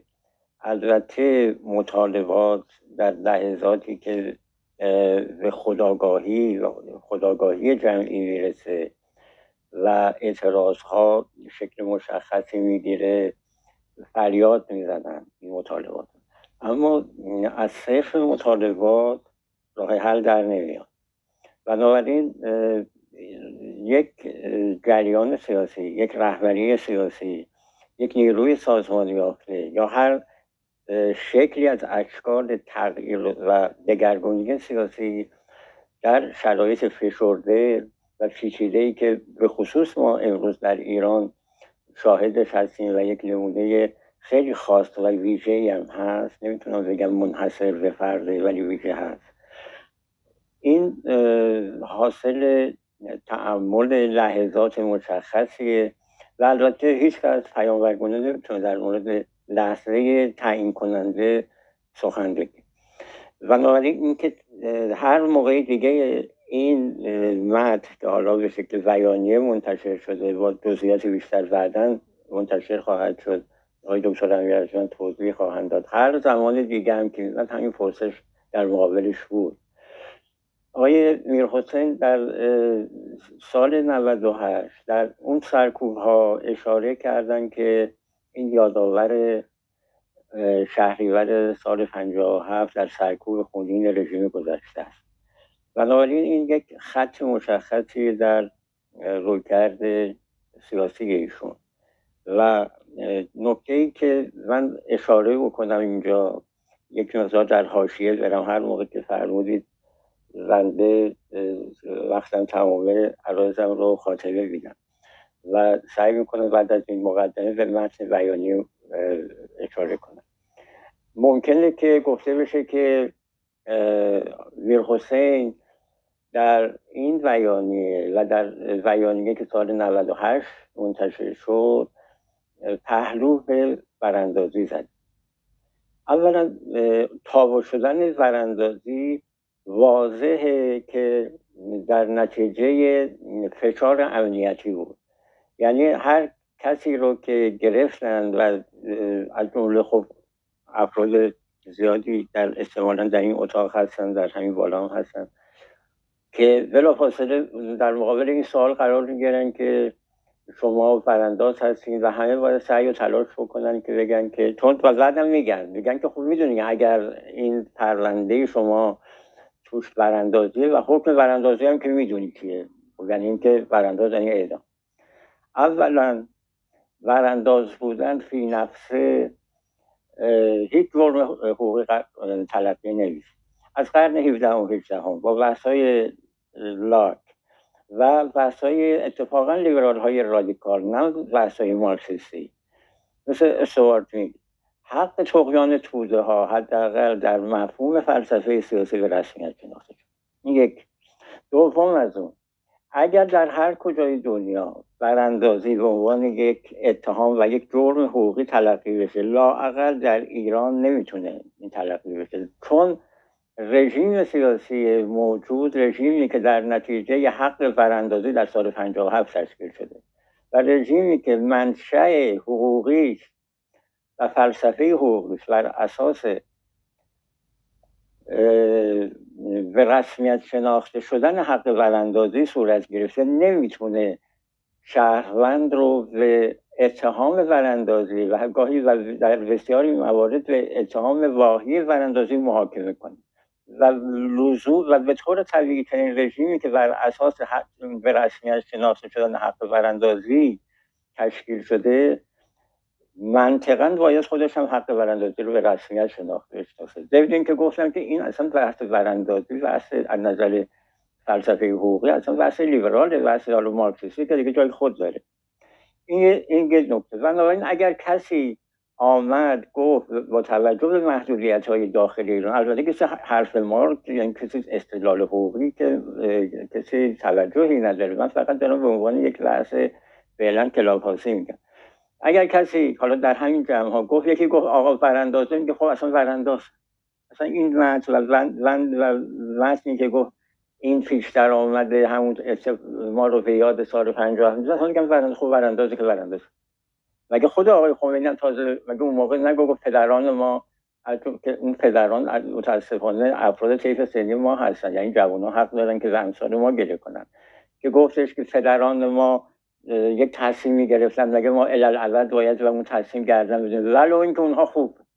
ولو اینکه اونها خوب. بنابراین از هر لحاظ که ببینید منطق چنین حکومتی نمی‌تونه براندازی رو یک توپ کنه تو سر همه بزنه. این رو از این جهت گفتن که چون دیدم که این رسانه های مشخص از کجا شروع کردن از همین بحث ها کردن من حالا خود از خودم مثال بزنم در همون سال 79 80 که به طور این اصطلاح فعلی که آقای میرحسین در مورد تعطیلی مطبوعات به کار بردن در مورد دستگیری و نه بازداشت. یعنی ریختن خونه و بردن دستگیری فردگی ملی مذهبی و نهضت آزادی اتفاق افتاد. در اون موقع هم حالا چیزای دیگه بود. مثلا می‌گفت شما می‌خواین وراندازی قانونی بکنید گفتیم خب آقا یا وراندازی یا قانونی گفت اینا آقا گفته آقا هم گفته اشتباه کرده گفته. آقا بگه. اینکه ایشون گفته که وحی منزل نیست آقا خود اشتباه کرده. وحی ما وراندازی قانونی نداریم. گفت شما می‌خواستید در دانشگاه نفوذ کنید. گفتید ولی آقا شما می‌خواستید نفوذ کنید اصلا مگه حق به عنوان یک جریان سیاسی حق دارید نمی نفوذ کنید در دانشگاه که چی؟ یعنی شما رو در جایگاهی قرار میدن چیزی که اتهام نیست اتهام تصور کنید و شروع کنید به دفاع در مورد چیزی که اصلا لزومی به دفاع وجود نداره. بگذاریم. در مورد هر موقع که حسین آقا من وقتی من تمامه بفرمایید که من چون دارم خلق و سایی چیزایی به ذهنم اصلا فکر نکرده بودم و همینطوری دارم این شده رو میگم. در مورد این بیانیه این بیانیه از جهات زیادی مهمه و همینطور که آقای دکتر کروبی گفتن نشون میده که حالا صرف نظر از اینکه ما جمهوری سلفی هستیم ما همه این اصلا بذاریم کنار. این رو در داخل پرانتز بذاریم به قول اهل فلسفه در تعلیق قرار بدیم. این بیانیه رو تحلیل محتوا بکنید چند نکته اساسی درش وجود داره. یکی در مورد این که گفتن که قنداق فوش ها قنداق فوش ها در زیر قنداق تفنگ دیگه بزرگ نشن. یعنی در حال حاضر در این اتفاق میفته. یعنی گونه ای از یک حکومت نظامی در ایران وجود داره و مگر کسی با این حضور و سیطره همه جانبه سپاه در همه جا مگه میشه این رو انکار بکنن؟ و مگر اینکه بخوان و آفتاب خاک بپاشن نکته بعد گفتن که دستکاری در نظام حقیقت حالا من دارم با عبارت های خودم میگم چون از بیانیه نیست. دست بردن گفتن که در معانی. دست بردن در معانی یعنی دست بردن در نظام حقیقت. چون امروز اتفاقا دیدم که یک بحثی از دولوز دیدم که در مورد که فلسفه چیه؟ گفت فلسفه یعنی خلق مفاهیم. و خلق مفاهیم یعنی توضیح حقیقت. اما اگر کسی به طور تصنعی زیاد در مفاهیم دستکاری بکنه یعنی حقیقت رو قلب بکنه یعنی یک ایدئولوژی تحمیل کننده همون استعماری که شریعتی میکن این یک نکته دیگه که در بحث در این متن بود.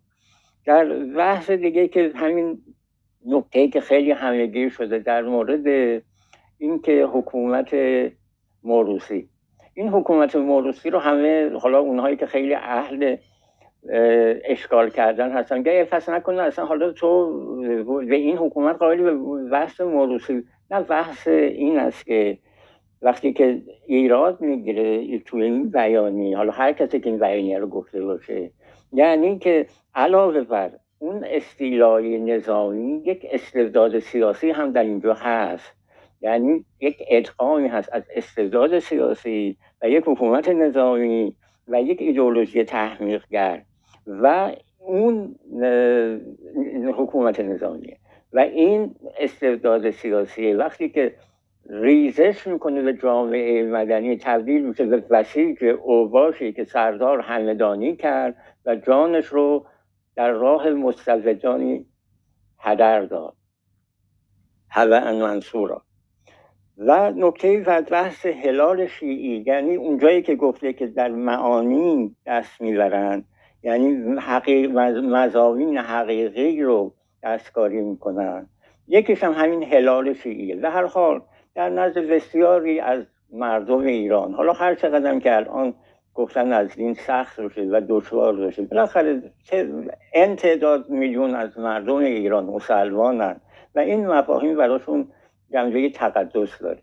یکی دیگه از همین دستکاری ها در بدترین اونها همین صنعت دین هست که هلال شیعی معنات وقتی که باطن اون رو میشکافی یعنی یک زنجیره از یک استبداد منطقی و بین المنطقی ایجاد کردن تا یک شبکه ایجاد بشه برای حفظ اینها و اینکه خب شما چون یک دومینوی رو ایجاد می‌کنید باید اون منتها علیه دومینو رو حفظ بکنید تا خودت رو حفظ بکنید. یعنی مسئله امنیت شما که باید به طور طبیعی و اولا در اون ذات در اون ذا باشه تبدیل میشه به یک مضمونی از یک مجموعه دومین های خود ساخته و با, با به کار بردن مزامین در نزد حداقل معتقدان و باورمندان مقدس به کار بردن اونها ولی در سخیفترین و مستبدانه ترین این بیانیه یک بیانیه خیلی رادیکالی است. محتواش واضح هست و البته خب اشکال کردن این ویژگی حمله هست. ولی امیدوارم که این اشکال کردن ها از سر کشف حقیقت آن چیزی که در این بیانیه گفته شده که این حکومت اون رو طلب کرده. از اون موضع از, از موضع کشف حقیقت باشه. و نه از موضعی که چون من از نویسنده این بیانیه خوشم نمیاد. و با او یک مسئله تاریخی دارم می‌خوام این رو هم این قابل, این قابل رد کردن نیست. بنده فکر می‌کنم یه خورده زیادی صحبت کردم و چیزی که خلق و سائل ذهنم رسید خدمتتون عرض کردم. خیلی متشکرم آقای دکتر. خیلی استفاده کردیم. ممنون ازتون. خوش آمد میگم خدمت آقای دکتر قاضیان و آقای رحمانی. آقای دکتر قاضیان ما در خدمت شما هستیم. صحبت شما رو درباره این بیانیه یا نوشتار بهتر بگیم نوشتار آقای مهندس موسوی بشنویم.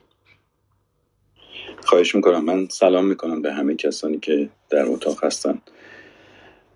ببینید وقتی کسی در زندان یا حصر هست به این شیوه که مهندس موسوی و همراهانش بودن در این سالها صحبت کردن و به ویژه صحبت کردن انتقادی فوقالعاده سخت میشه چه به لحاظ احساسی و عاطفی چه به لحاظ اخلاقی. ولی من فکر می‌کنم که با این شیوه که مهندس موسوی عمل می‌کنن هنوز از لحاظ اخلاقی ما مجاز هستیم که کار ایشون رو نقد کنیم.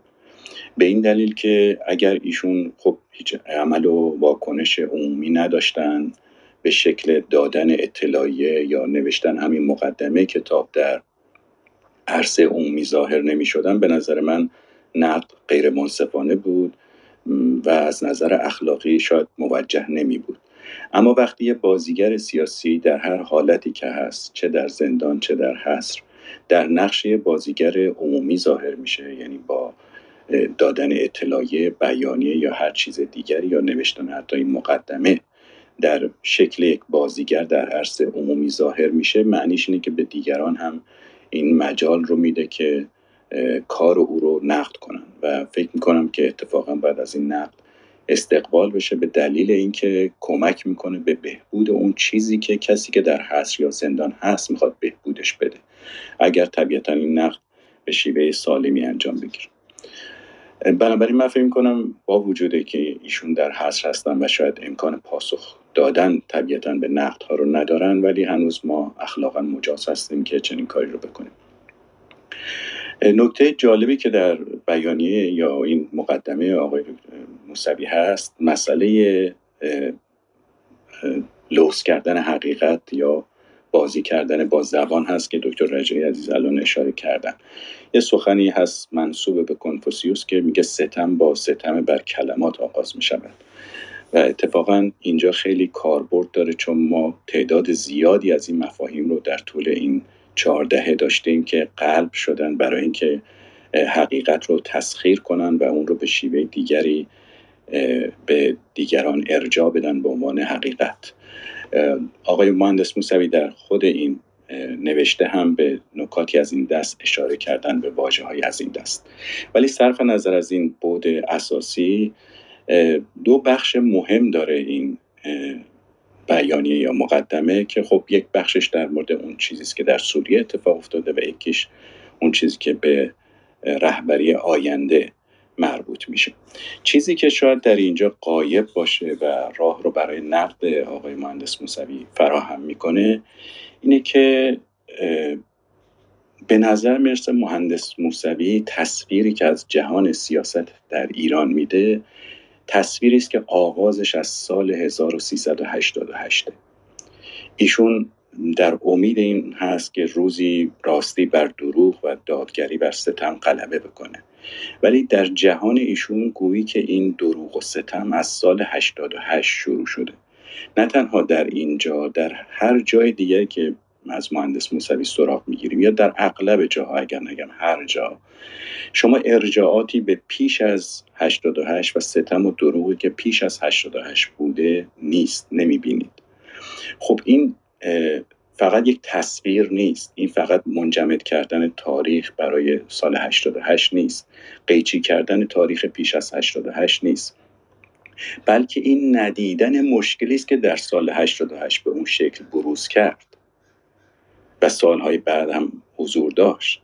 اگر مهندس موسوی سال هاست که در حصر هست اگر همراهان دیگرش در حصر هستند اگر ستار بهشتی کشته میشه اگر محسن محمد پور تو خیابون کشته میشه و دیگرانی در زندان و خیابان کشته میشن این مربوط به سال 88 به بعد نیست. این مال پیش از 88 یعنی اون شیوه حکمرانی اون اصول حکومت کردن اون تاریخ و سنتی گذاشته شده در این مملکت و ایشون تحت عنوان جان بیدار ازش یاد می‌کنه اون شیوه است که امروز آقای مهندس موسوی رو دچار حذف کرده و همه انتقادات وارد ایشون نسبت به اوضاع احوال ناشی از اون تاریخه. چیزی نیست که از سال 88 و با وقایع 88 شروع شده باشه. بنابراین اگر مهندس موسوی به طور جدی و حالا که فرصت 11 سال و 13 ساله ای داشتن برای اینکه بتونن با فاصله از اوضاع احوال به گذشته نگاه بکنند خیلی خوبتر می بود که این گذشته رو به پیش از 88 ارجاع دادن نه به دلایل صرفا اخلاقی بلکه اتفاقا به دلایل سیاسی. برای فهمیدن درستتر اوضاع احوالی که ما با شعور هستیم من جمله خود مهندس موسوی.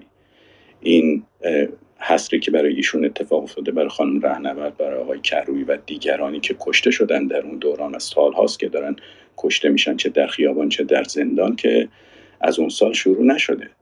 اگر ایشون می‌خواست که به اون دوران ارجاع بکنه اون وقت اون جان بیدار در ذهن ایشون نمی نشست به نظر میاد که هنوز مهندس موسوی آماده نیست که با اون تاریخی که موجب تاریخ امروز شده تصویح حساب بکنه.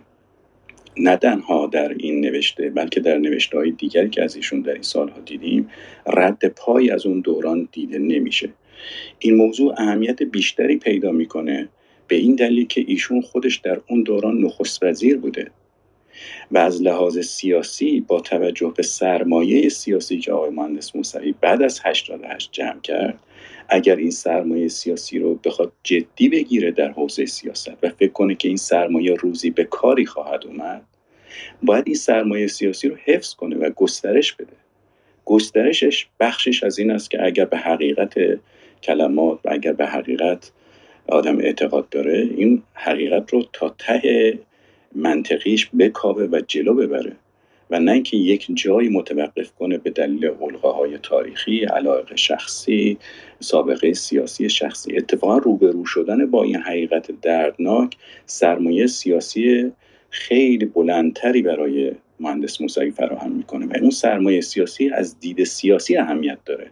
من بحث اخلاقی و بحث عاطفی و احساسی ندارم. بحثم کاملا سیاسی است. به این معنی که اگر بازیگر سیاسی می‌خواد در این صحنه اون سرمایه سیاسیش رو به میدون بیاره بهتره که نذاره این سرمایه سیاسی فرسوده بشه. سرمایه سیاسی مهندس موسوی از سال 88 تحت یک سرمایه سیاسی اخلاقی سلبی ایجاد شده و نیاز است که این سرمایه به یک سرمایه ایجابی تبدیل بشه. یعنی چیزی غیر از اونچه که بر ایشون و بر همراهان اون جنبش رفته بتونه مایه سرمایه ایشون بشه.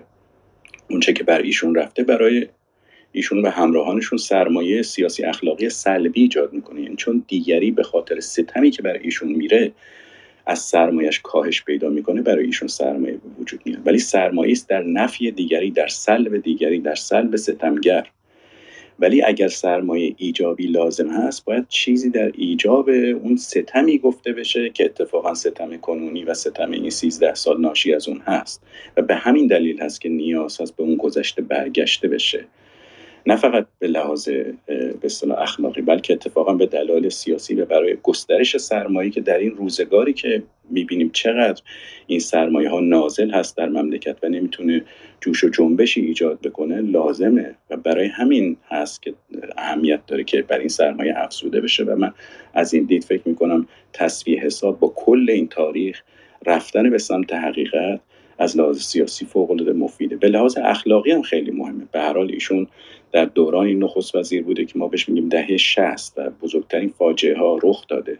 کشتار زندانیان 67 چیزی نیست که بشه به سادگی ازش گذشت. ایشون جز اشاراتی فوق العاده معدود نسبت به اون موضوع چیزی نداشتن تا به حال در زمین. در حالی که حداقل چیزی که از ایشون انتظار میره اینه که برای روشن شدن حقیقت گامی پیش برا دارند. نه صرفا برای اینکه خودشون رو بخوان از مسئولیت حقیقی یا حقوقی مبرا بکنن بلکه برای روشن شدن حقیقت چیزی که بسیاری از قربانیان و دنبال کنندگان و دادخواهان اون قربانیان به دنبالش هستن روشن شدن حقیقت بخشی از کنش سیاسی است که همه ما باید داشته باشیم برای اینکه با گذشته روبرو بشیم. چون بدون روبرو شدن منصفانه با اون گذشته ما نمی‌تونیم آینده رو بسازیم. نمی‌تونیم اون لاپوشینیش کنیم. نمی‌تونیم زیر فرشش بکنیم. باید روی خودمون بیاریم. صرف از سهمی که به لحاظ حقوقی یا هر چیز دیگری داریم چه به لحاظ اخلاقی چه به لحاظ سیاسی ما ناچاریم با این گذشته روبرو بشیم. و کسانی مثل مهندس موسوی اتفاقا در چنین موقعیتی از اون سرمایه برخوردار هستند که اگر روبرو بشن می‌تونن اون سرمایه سیاسی ایجابی رو برای خودشون ایجاد کنن و به نظر من برای جامعه ما هم این سرمایه سیاسی چیز فوق مفیدتری خواهد بود تا اینکه ما صرفا به نقد اوضاع احوال کنونی بپردازیم که بر همه آشکار. اون چیزی که بر همه ممکنه آشکار نباشه یا بر برخی آشکار باشه اینه که این اوضاع اسفبار امروز ناشی از گذشته است که اسفبارتر بوده و این ادامه خیلی ادامه طبیعی اون اوضاع نه چیزی که فقط ناشی از مثلا رهبری آیت الله خامنه باشه. این اتفاقا ناشی از شیوه رهبری آیت الله خمینی یا همون جان بیداره. و اگر ما این ادامه و استمرار رو نگیریم و متوجه نباشیم به نظر من وقت نمی‌تونیم نقد رادیکالی بکنیم. در مورد وضعیت کنونی که درگیرش هستیم و به این ترتیب ممکنه اون سرمایه سیاسی هم که برای جامعه ما لازمه نتونه فراهم بشه. خیلی متشکرم از این فرصتی که به من دادید.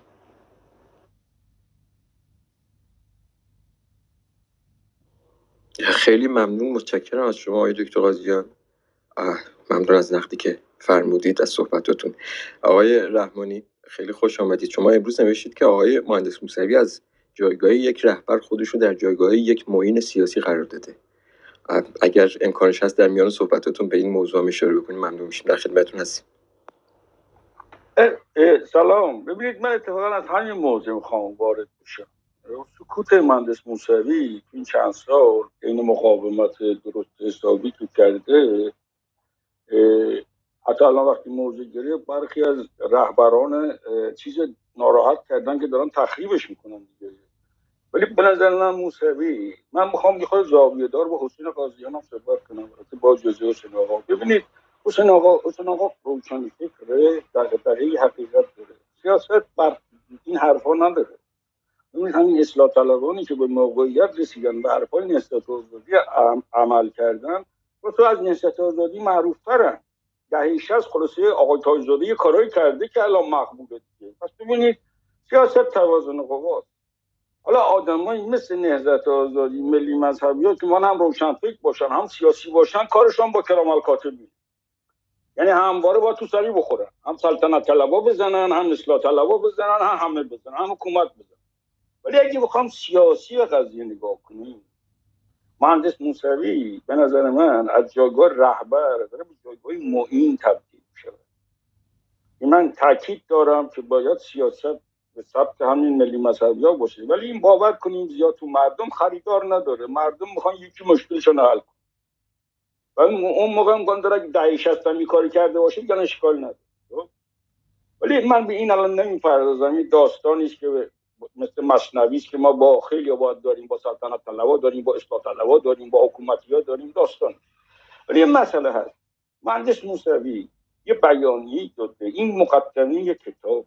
در حقیقت موزگیری نیست. تبعین موزه است موزگیری نیست. اون اون جان بیدارش هم که خب من قبول ندارم و آقای خامنه ای ادامه آقای خمینی است. اونم یه بحث دیگه است. ولی خب آیا دیگران هم همچون نقدی حاضرم بکنن؟ خب اون طرف الان شاهزاده میگه من کار پدرم دارم ادامه میدم و پدرش تایید می‌کنه دیگه. ادعای دموکراسی هم داره. تو باید ادعاها مورد محق قرار بخوره. من میگم این مردی که مهندس موسوی نوشته است این مدار من یاد رفتار منتظری می‌تواند بیاندازه تو جنبش سبز منتظری با جنبش رهبرش نبود. ولی شخصیتی شد معین معون حمایت که از حرکت مردم. مهندس میگه نظر مردم ملاک من؟ اگه نظر مردم ملاک مهندس مهندس باید جواب بده. اگه مردم از جمهوری اسلامی گذاشتن که به نظر من می‌گذارن اون با مهندس موضوع خواهد اما این هم بازم مسئله من نیست. مسئله من این است که وقتی که مهندس موسوی در منطقه حرف میزن و در داخل حرف می‌زنه خلاصه به سنت موروسی من می‌توانم به مهندس موسوی بگم آقای خمینی میگه حفظ نظام از به واجبات از موروسی بودنش هم میشه ازش گذشت. ولی الان که آقای خمینی نیست بحث آکادمیک هم نیست. اون الان میگه آقا تو داری موروسیش می‌کنی این موروسی پیام دیکتاتوری داره این پیام دیکتاتوری به نفع جامعه نیست. من از این منظر این پیام یه پیام مثبت می‌بینم یه تبیین موضعی مثبت می‌بینم با فاصله انتقادی. چرا؟ خلاصه به یک سری چیزهایی تاکید می‌کنه میگه انتخاب مردم آزادی آزادی و تن دادن به رأی مردم. ورود امپریالیستی منطقه رو نفت می‌کنه. جمهوری اسلامی الان یه تعریف امپریالیست منطقه خودش داره در مقابل امپریالیسم دیگه خب؟ میگه این, این درست نبوده استراتژی غلط بوده. حتی نمیاد میگه حزب الله بده میگه حزب الله داره بدنام کرده. دقیقا دیدگاه های خودش داره. ولی میاد از یک موضع آغاز می‌کنه. حالا ما می‌توانیم با این موضع با این آدم هم قدم بشویم و به عنوان شخصیت معین فضایی که الان در ایران وجود دارد و یه مقدار ببریم جلو. ببینید الان شما دارید لاغر شدن دموکراسی رو در ایران دموکراسی خواهی داره لاغر میشه. به وسیله یه اپوزیسیون پهلویچی که اصلا الان میگن اصلا دموکراسی یعنی چی؟ دموکراسی لازم نیست. ما به دیکتاتور نیاز داریم. آقای خامنه ای هم زمینشه. خب؟ آقای خامنه هم عمل می‌کنه. از این طرف روشنفکر هم داری؟ میاد میگن آقا اصلا تغییزاده به جای مصدق. یعنی بروکرات اینا اینا تو کارگزاران هستن نشیر روشنفکری در میارن و اتفاقا از سال 88 شروع کردن چپ کوبیدن روشنفکر کوبیدن اومدن رسیدن به نظری ایران شهری. نظری ایران شهری. هر سلطنت طلبه وقتی قبول دارن. هم بخشی از جمهوریکرات های جمهوری اسلامی آقای خامنه‌ای و قدرت منطقه. از یه طرف یه جامعه است که جنبش های اجتماعی توش هست. برای من مهمه. مهندس موسوی آقای کروبی با اینا چه ارتباطی برقرار می‌کنم؟ ما می‌توانیم اینا رو ارتقا بدیم. چون ظاهرا که نه آقای موسوی رهبر است نه آقای کروبی رهبر است. اونایی که دنبال رهبران نگران نباشن بیانیه اینا برای رهبری نیست. برای یک نوع ابراز چی میگن؟ ابراز تحلیل است برای اینا دردمند اگه موضع می‌گیره. حالا اگر ما جامعه رو اینطوری ببینیم ما می‌بینیم در جهان دموکراسی داره لاغر میشه.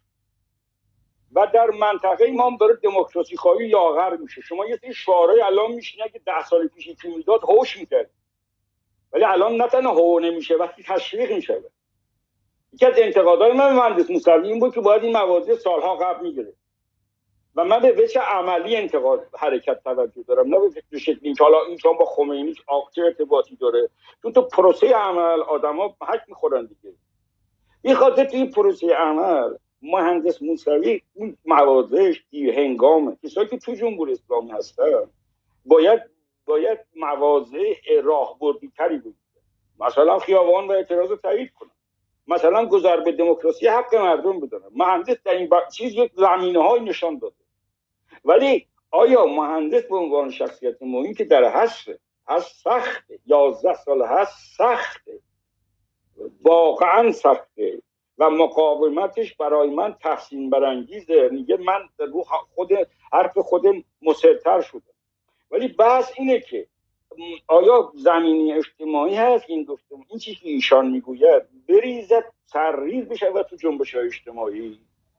و این جنبش های اجتماعی آدم هایی پیدا بکنن که بعدها خود موسوی خود دیگران شخصیت های موینی بشن و در کنار لیدرها که اگه یه روز رهبرایی به وجود اومد بشه کنترلشان کرد.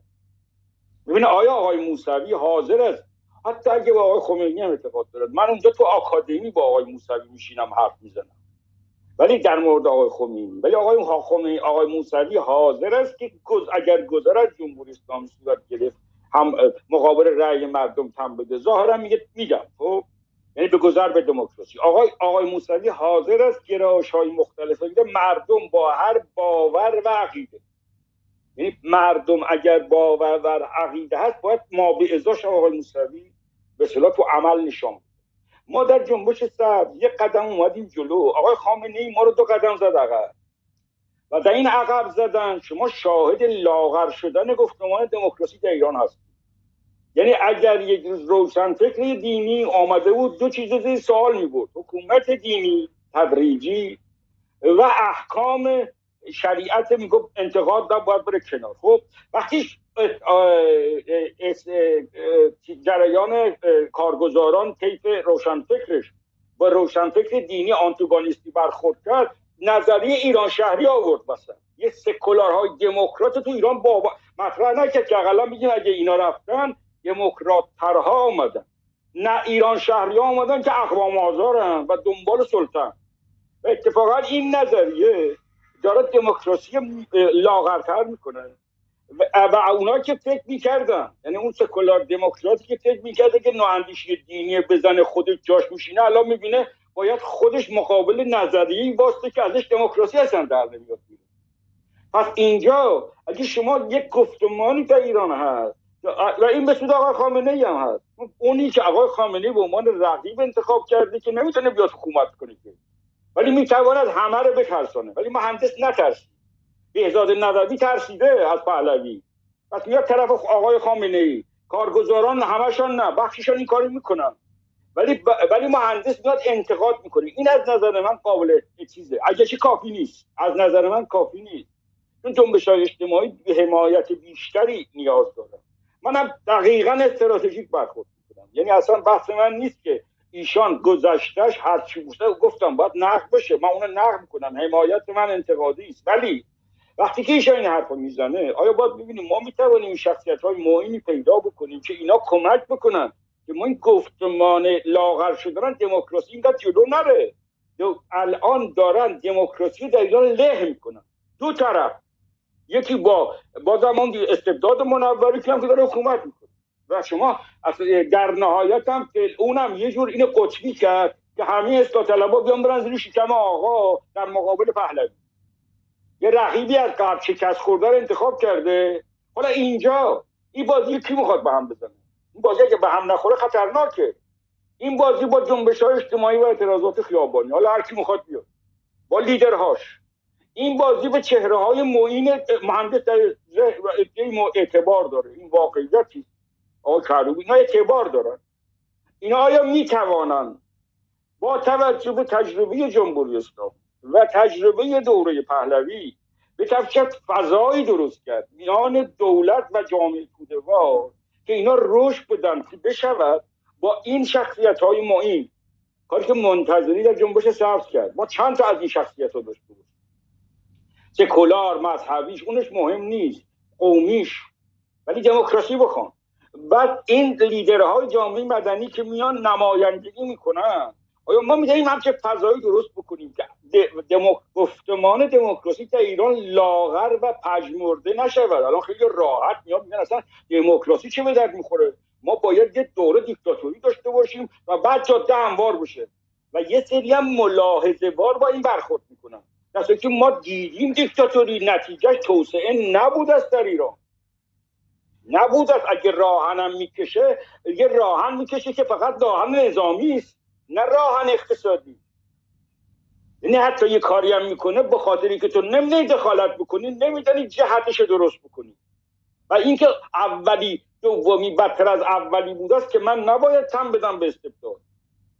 این خاطر اگه شما به قضیه اینطور نگاه بکنی ناچاری با این مسئله با این نامه که به نظر من یه مقدمه در کتابه. به نظر من به خاطر ایشان, ایشان یه شخصیت معین شخصیت معین با رهبر فرق داره. حالا که دنبال رهبریان فکر نکنم مهندس موسوی هووشان هست این موقع شخصیت معین موضع گرفته. مطالبات من با مهندس موسوی فرق کرده. من چهار سال پیش یه مطالبات دیگه از ایشان داشتم. الان یک مطالبات دیگه دیگرتری از ایشان دارم. من اعتقاد دارم که ایشان باید حتی اون اعتقاداتی داره جزئی تر کنه. وقتی میگه من به رأی مردم تن می‌دهم مردم آزادانه باشن آیا گذارم قبول می‌کنه به دموکراسی؟ بعد در مورد این چه زحمت چه زحمت یعنی چه موضعی می‌خواد بگیره؟ ببین اینا هیچ کدام نمی‌تواند اون مقاومتش اون صداقتش اون پاکیش و اون انسانیت چه زیر سوال ببره. یازده سال تو حسره و رو حرفش واسطاده اینه کم نگیرید. من تواب زیاد دیدم. من آدمای زیادی دیدم با پول گر چرخیدن. من آدمای زیادی دیدم که تو موقعیت قرار گرفتن چرخیدن. من آدمای زیادی دیدم یه شبه رنگ عوض کردن.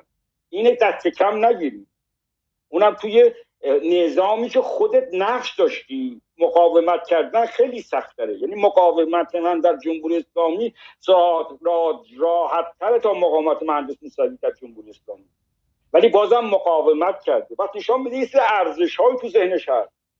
تا این ارزش ها رو به نظر من به سمت جامعه مدنی و توجه به جامعه مدنی در عین نقد قدرت ایشان به کار می‌بره. حالا باید دید اطرافیان این کار خواهند کرد. من انتظار زیادی الان دیگه آقای موسوی ندارم با توجه سن سالش و مشکلاتش. ولی وقتی که این نامه رو می‌نویسه این سوال ها رو تمام می‌کنم. این سوال ها برای من هست.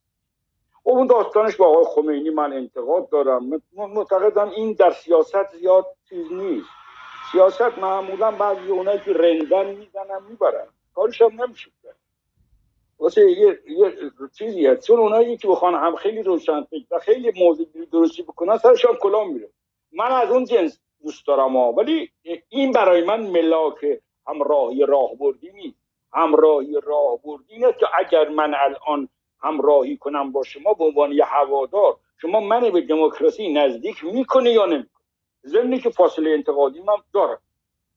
اینجاست که مفاهیمی که مهندس موسوی می‌ذاره دست کم نگیر. مفاهیم مهندس موسوی اینجا خیلی مهمه. اینجا ما تن بدیم به مردم با هر عقیده و هر باور. ما تن بدیم به که بچه های ما زیر قنداق به بزرگ نشن. به نظر من اینا نکات مهم این بیانی است. ضمن همون نقدی که نمی‌شود این نقد استراتژیک. کرد دهه شست و نگاهی که آقای موسوی به خمینی داره یک نگاهی که از نظر من قابل قبول نیست. ولی وقتی که شما می‌خواید با یه نفر هم پیمان بشید اون بحث آکادمیکه. اون بحث روشن فکری سیاست عرصه توازن قواست. در جنبش سبز رهبری بر اساس صلاحیت نیست. بر اساس موقعیت هم هست. مهندس موسوی از صافی شورای نگهبان گذاشته بود و قبلا نخست وزیر بود که میلیون ها نفر میشناختنش. این موقعیت ها در جهان هست ولی آیا می شود یک سمت استراتژیک پیدا کرد که این سمت استراتژیک به طرف دموکراسی برود؟ روشن فکر که من یه پاتوش دارم چی می‌گوید؟ میگه نه آقا تو باید سرح سرح باشی. من میگم در سیاست همز سرحی توهم است. من باید توازن قوا رو به هم بزنم. اما به هر سیاست مداری میگم تو سرح سرح و صاف صاف باش.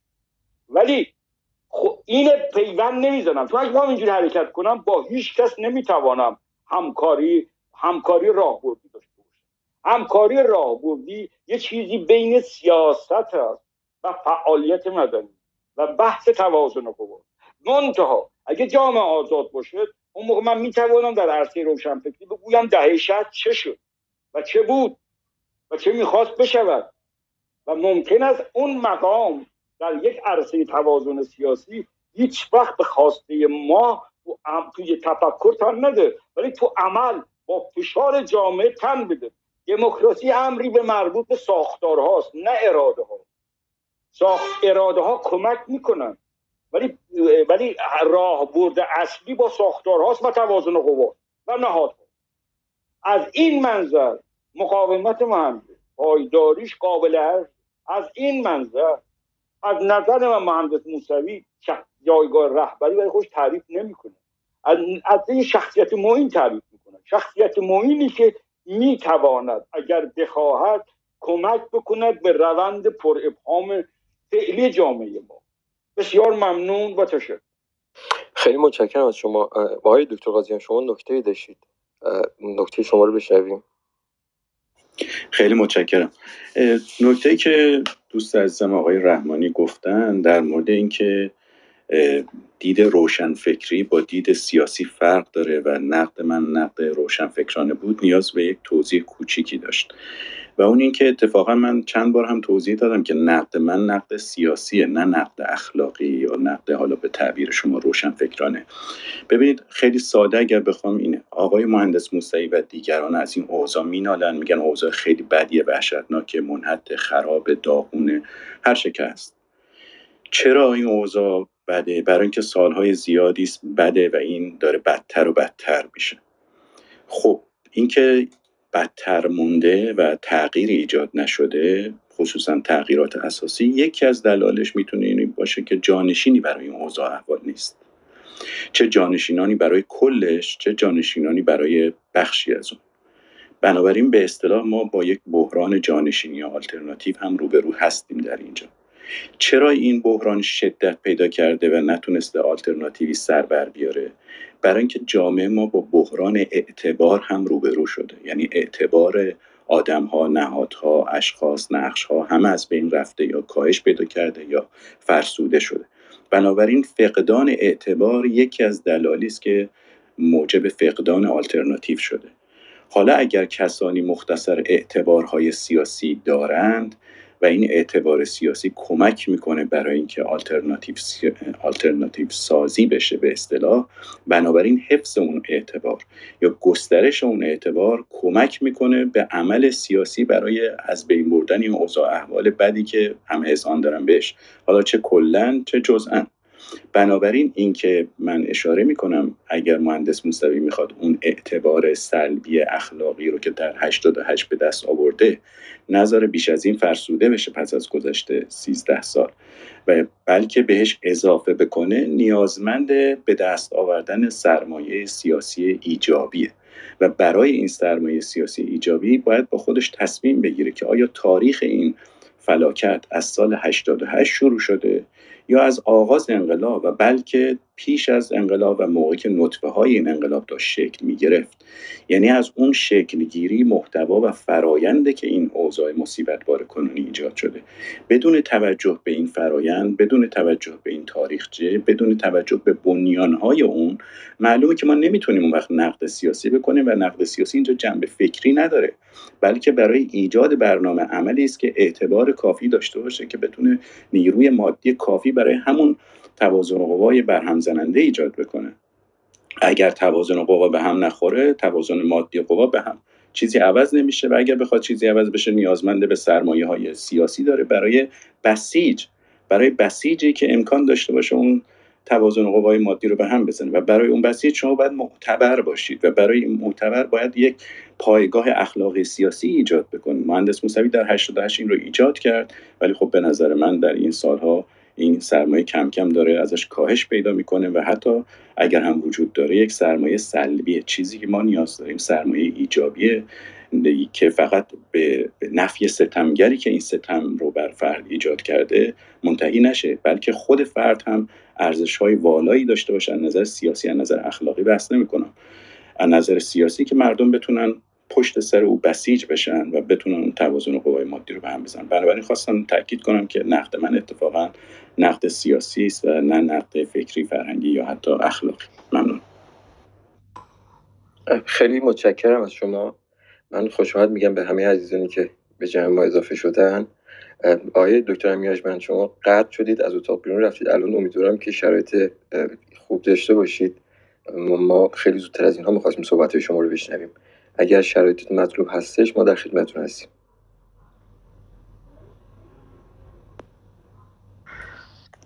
سلام علیکم.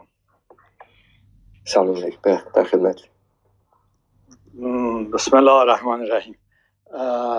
من با تاخیر به جمع دوستان پیوستم. سلام عرض می‌کنم خدمت همه شنوندگان و امیدوارم که شب خوبی داشته باشید.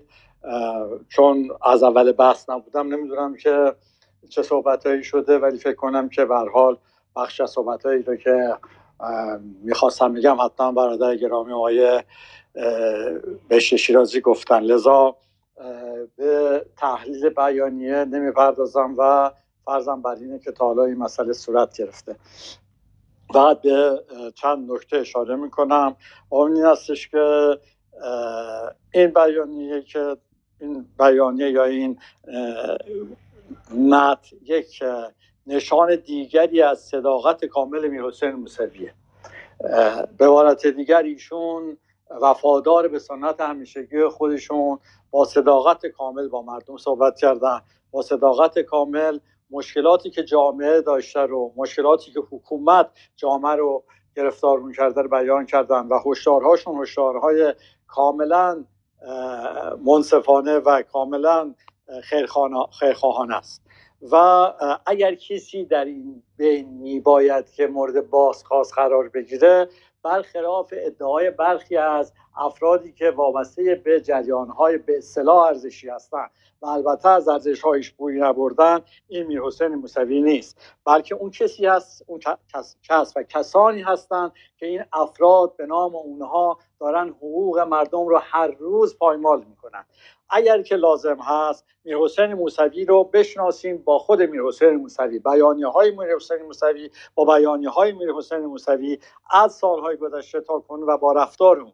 و اگر که لازم است آقای خامنه سنجیده بشه آقای خامنه سنجیده بشه با خود آقای خامنه ای. حرفایی که قبل از رهبریش زده و حتی حرفایی که تا چند وقت پیش زده و حرفایی که امروز می‌زنه. واقعا قلب معانی اون چیزی است که شایسته این رهبر کنونی ماست. یعنی قلب معانی رو ایشون انجام داده میده.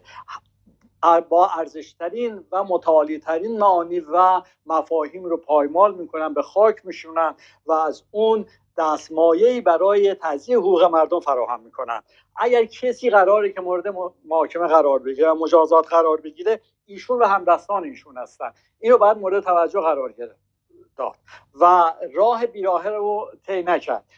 من اینجا روم با مقامات امنیتی از اونهایی که هنوز شرافتی رو برای خودشون می‌شناسن. هنوز از شرافت بوی بردن. هنوز اعتقاد به حداقل خودشون دارن برای خودشون احترام قائل هستن.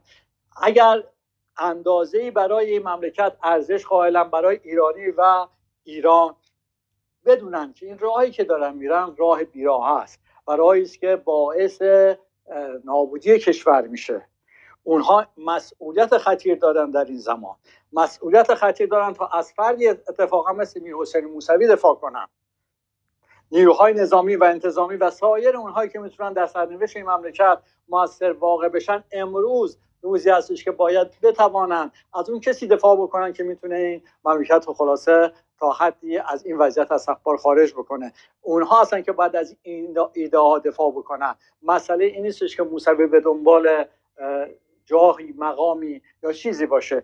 این نقدی که میشه نقد واقع گرایانه است نقد واقعی هست. ایران از اینکه دچار یک استبداد دینی یا استبداد سلطنتی یا پادشاهی بشه گذشته. آنچه که مهم هست حقوق مردم هست و تاکید بر حقوق مهم مردم هست. و همه ما باید بدونیم که تک نفر نیستیم و ما ایدمون و نظرمون نظر قاطع و نظر یگانه نیست. متکثر هستیم متنوع هستیم و وقتی می‌توانیم قدرت بیافرینیم که با همدیگه متحد بشیم و این اتحاد هم از این میگذره که قبول کنیم هر کدوم از موضع مطلوبی که داریم قدمی پایین بیایم و به یک نقطه اشتراک برسونیم و بتوانیم با, با توسط به یک اجماع همپوشان قدرت واقعی خلق کنیم و در مقابل مظالمی که به تمام مردم ما میره مقاومت کنیم. بیش از این مزاحمتون نمیشم.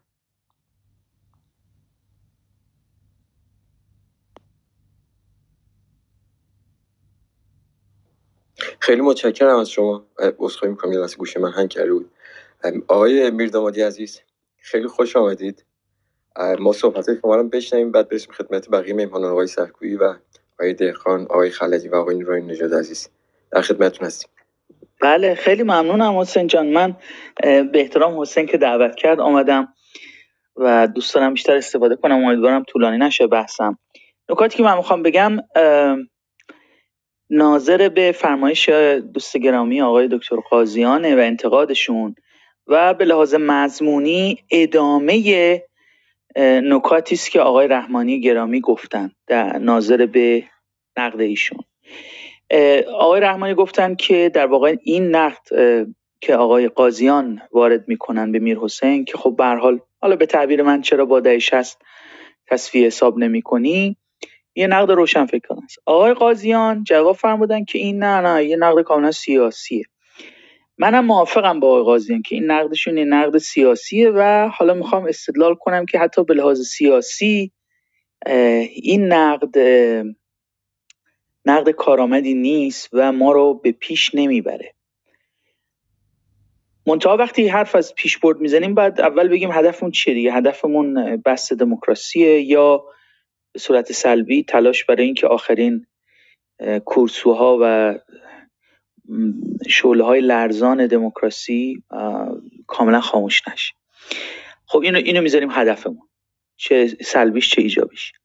در راستای این هدف قاعدتا باید تا جایی که می‌توانیم جبهه دموکراسی خواهی رو گسترش بدیم. و می‌دونیم که جامعه ایران جامعه بسیار متکثری است و مادامی که بخوایم دائما به دنبال یه خلوص در ریشه های بدبختی کنونی باشیم. جامعه متکثر میشه و هی دایره اون جبهه دموکراسی خواهی که داریم تشکیل میدیم کم میشه.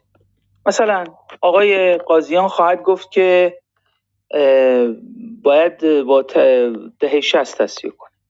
شاید بعد آقای فرش سرکویی بگه باید با اصل دین تصویه کنه. مادامی که شما همچنان دیندار هستید این دین با دموکراسی جمع نمیشه. از این حرفایی که الان خیلی رایج است و مدم هست. خب یه چیزی ممکن یه قدم جلوتر قول بنده دروغ نگو. منم چه حرفی هیچ وقت نزدم. من گفتم با حکومت دینی. چرا دروغ میگی از قول من؟ من که گفتم من هر موقع نه خب دروغ نگو دیگه. هر موقع نوبت شد پاسختون نه بچه ولی شما دروغ حرفی که زدی دروغ منظرت خواهی کنی از قول من یک, یک احتمال دیگه هم هست اون که اشتباه دارم می‌کنم. حالا موقعی که فرمایشونو گفتید میشنوم میگی اشتباه و اگر پاسخ اشتباه باشه بسیار خوب. بسیار خوب.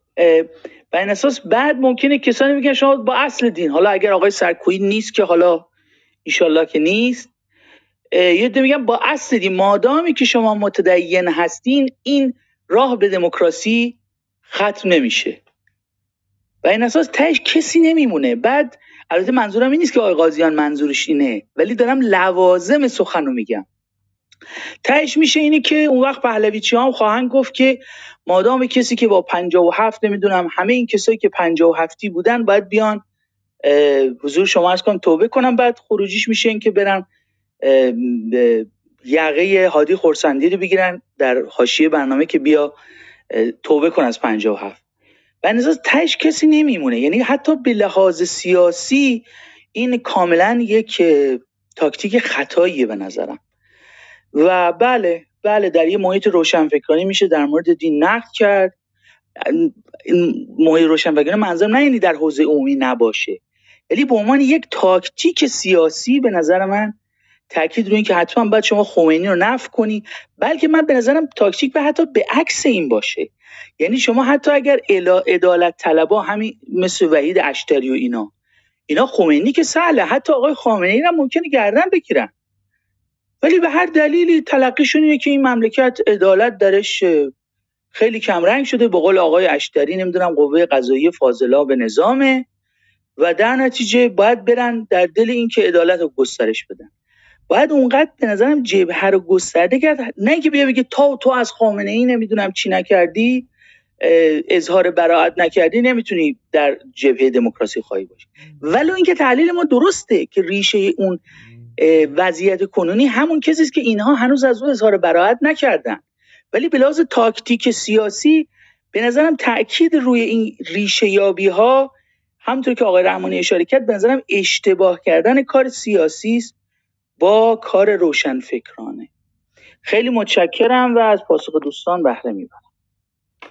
خیلی ممنونم. می‌دونم که آقای قاضیان پاسخ دارن اما با ایشون ما صحبت های سرکوی رو بشنویم. و بعد چون ایشون هم نگاه انتقادی دارن صحبت ایشون رو بشنویم بعد برمیگردیم. شما پاسختون رو حتما میشنویم منم دوست دارم به صحبت های آقای میردامادی جواب بدم. بله خدمت شما می‌رسیم آقای فرجی. بله. دو نوبت دیگه در خدمت شما هستیم. آقای سرکو در خدمت بعد من سلام می‌کنم به همه کسانی که در این اتاق هستن و تشکر که به منم اجازه صحبت کردن دادید ببین من دو قسمت می‌کنم بحثمو. ولی قبلش من یک چیزی بگم راجع به اون واکنش. ببینین این خیلی زشته که از قول دیگران دروغی که واقعا خیلی هم وحشتناکه. من, من طرفدار جدایی کامل دین از سیاست از حکومت هستم و اخراج دین از آموزش پرورش اجباری کودکان. این هیچ ربطی نداره که من میگم اصل کی من گفتم اصل دین. با هیچ آدم احمقی که نمیگه باید اصل دین از بین بره. اصل دین میماند میگه دین رو میشه از بین برد. بنابراین وقتی شما این جمله رو از من نقل می‌کنی منو به حماقت متهم می‌کنی. دروغ میگی. جم... اگر از کسی جمله نقل می‌کنی جمله بگیم که اون بدبخت گفته دیگه. این دروغگویی که درست نیستش که اگه مسلمان هم هستی که خیلی بده دروغگویی در اسلام البته زیاد دروغ میگن مسلمان حالا بگذاریم. اما من اولش نظرم راجع مختصر راجع به این بیانیه بیانیه که به این متن بگم. خب اولا خب هر, هر وقت که یک کسی زندانیه در حسره هر وقت آدم بخواد راجع بهش صحبت بکنه حالا به هر دلیل که زن. این حسر به نظر من نوعی زندانه. حالا طبیعتا باید خواستار این بشه که آقای موسوی و همه زندانیان سیاسی عقیدتی فکری آزاد بشن و محکوم بکنه این کار و منم قلبا محکوم می‌کنم. این یک این نکته که فکر کنم همه هم متفقن در دو ببینید این متن من نظرتون کارم مدت ها متن شناسی بوده دیگه کار تحلیل متن بوده. یه موقع شما متن رو از زاویه شخصیت فردی یک نفر و اینکه چقدر از شخصیت فردیش در اون متن منعکسه چه چیزهایی رو می‌گوید و چه چیزهایی رو نمی‌گوید؟ چون نانوشته ها همیشه مهمترن از اون چی از اون چی نوشته میشن. اون جایی که سکوت هست متن سکوت می‌کنه اتفاقا اون که معلف رو ما میگیم که متن نویسنده رو افشا می‌کنه یا, یا آشکار می‌کنه. لذا یه موقع هستش از زاویه اینکه چقدر کارکتر یک نفر در متنش منعکس هست و به خصوص ما هممون می‌دونیم که آقای موسوی حالا من از تو این مدتی که در حصر بودن که نمی‌دونیم اما با شناختی که از کارنامه قبلی داریم می‌دونیم که کارکتر بسیار محکمی داره. منظورم مثبت و منفی خوب و بد نیست. شخصیت بسیار محکمی داشته میشه. در مقاومت هم اینو نشون داده دیگه. یه موقع هستش اینو در پیوند ما مسائل اجتماعی سیاسی فرهنگی جامعه مینگریم.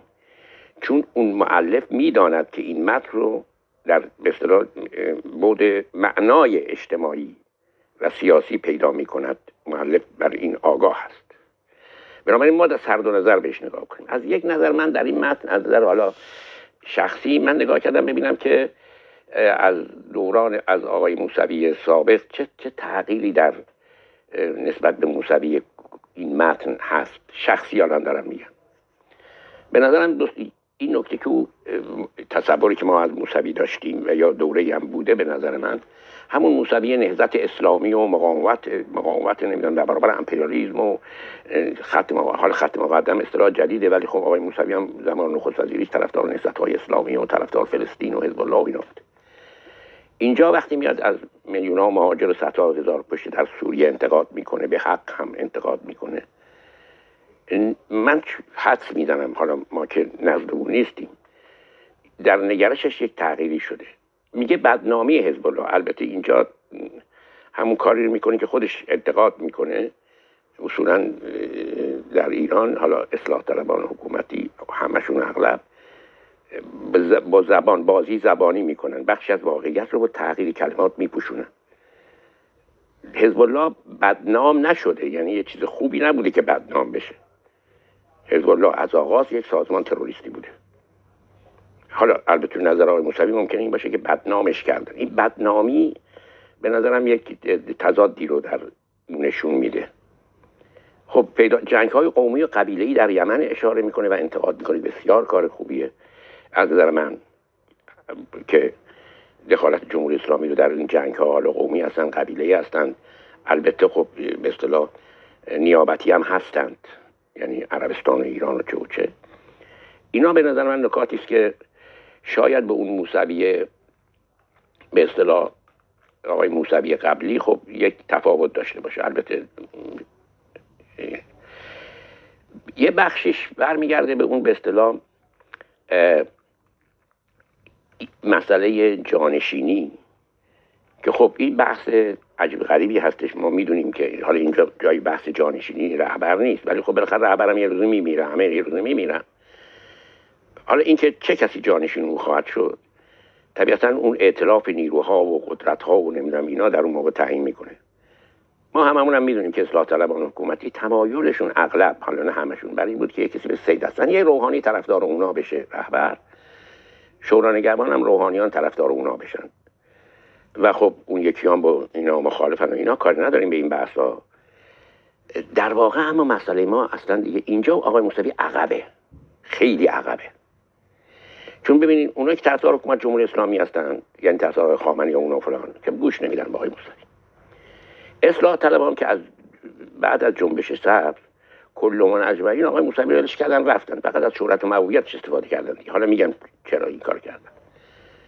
میماند اون منتقدین مخالفین جمهوری اسلامی که در زمان جنبش سبز هم آمدند. جزو نیروهایی بودند که آقای موسوی تونست بسیج بکنه. اونها الان دیگه از این مسئله چون چه کسی ولی فقیه هست نیست. ولایت فقیه مسئله شونه. و یه قدم این برتر این چیزی که دینی بودن حکومت مسئله شونه. حکومت ما بر اساس قانون اساسی هم بندای اولش دینیه. و طبیعتا وقتی شما میگین که قوانین از شهر استخراج میشه و از فتوای مشتری اینا جملاتی در قانون اساسی هست. خب طبیعتا باید یک کسی که اسلام رو می‌شناسه رهبر باشه تا بتونه از شهر استخراج کنه. بنده که نمی‌تونم بشم که. تمام ساختار قانون اساسی بر مبنای حکومت دینی شکل گرفت. اون چیزایی هم که اصلاح طلبها همیشه میگن بله در قانون اساسی خیلی هم به ملت امتیازات داده شده نه دروغ میگن. چرا؟ برای که هر جایی که یک حقی برای ملت قائل شده بلافاصله محدودش کرده این که مخل به مبانی اسلام نباشد گفته آزادی بیان مگر اینکه مخل به مبانی اسلام نباشد نمی‌دونم آزادی اجتماعات مگر اینکه مخالف به شر و مبانی اسلام نباشد. خانواده حتی وقتی میگه میگه خانواده بر اساس موازین شهر اسلام. لذا و هر وقت شما شهر اسلام با هر برداشتی با برداشت آقای مصباح یزدی یا با برداشت چه می‌دونم یه نفر بگین که مثلا خیلی برداشت های رفرمیستی داره. فرق نمی‌کنه. شما به هر حال وحی و فراتر از عقل می‌دونین. یعنی با عقل گرایی مخالفین و بعدم آزادی رو محدود می‌کنیم به برداشتی که از اسلام داریم. تمام شد. آزادی مرتیر خلاص دادن تق. خب.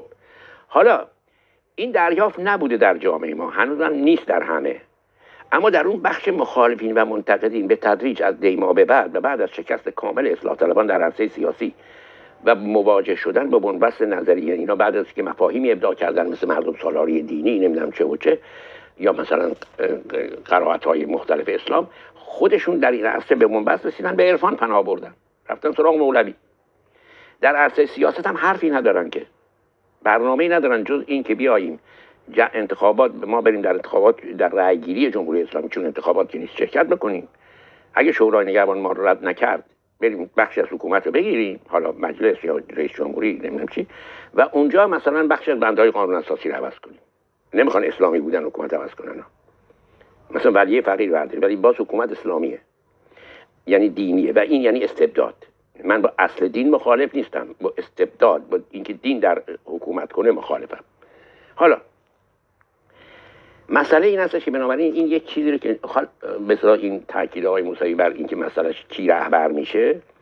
خب همه ما می‌دونیم این یک برد تبلیغاتی داره. خیلی بده که با پدری از یک رانتایی برخوردار باشه و اون رانت رو ارسی بده به پسرش یا به فرزندش. یعنی اون فرزند بسیار بده این در اخلاق بده. اصلا کار بدی هم هست البته. خب البته حالا که اونا که به همین انتقاد می‌کنن با آقای رفسنجانی انتقاد نمی‌کنن که خاطراتش نمیشه که فلان نماینده شرکت نفتی گفتم که پسر من آقا مهدی رو یک مثلا ببر تو کار کسی که انگلیسی هم بلد نبود اصلا نفتم کار نکرد. خب شرکت نفتی که اولاغ نیست. وقتی یه شخصیتی مثل آقای رفسنجانی میگه به پسر من فلان کن خب معلومه که داستانی که بره فرسانت بگیره دیگه که دو مورچه هم ثابت شد دیگه در دادگاه بین المللی توتال فلان. حالا این رانت دادن به فرزندان شیوه رایج در حکومت های دیکتاتوری فقط هم مخصوص جمهوری اسلامی نیست. این که فرزند یک رهبر قدرت داشته باشن چیز عجیبی نیست که. مگه سید احمد در زمان های خمینی قدرت نداشت؟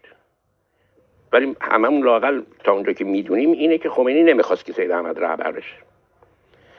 مگر این همین به اصطلاح مذهبیون در بیوت در بیت های علما حالا به خودشون میگن؟ مگه فرزندانشون قدرت نداشتن؟ از رانت باباشون قدرت می‌گرفتن. مگه قدرت فرزندان رفسنجانی در زمان رفسنجانی از کجا میومد اولش. بعد حال چهره شدن. مگه اون نمی‌دونم دامادها و معمولا اینطوری بوده دیگه دامادها و فرزندان پسران؟ در بیت ها قدرت داشتن. این آقای مشتبه هم حالی که شما میگین من که در ایران نیستم قدرت داره طبیعتا. اما اینکه واقعا خامنه ای می‌خواد اون رهبر بکنه من من نمی‌دونم. این اطلاع ندارم. اینکه وقتی رهبر کنونی بمیره بافتی از قدرت و ثروت. نهادهای تصویر شده. الان دیگه دوران خامنه ای نیست که رهبر شد که. الان ما قدرت های تصویر شده مثل سپاه داریم. بیت داریم که اینها بسیار شبکه قدرت و ثروت عظیم و تصویر شده و جا افتادن.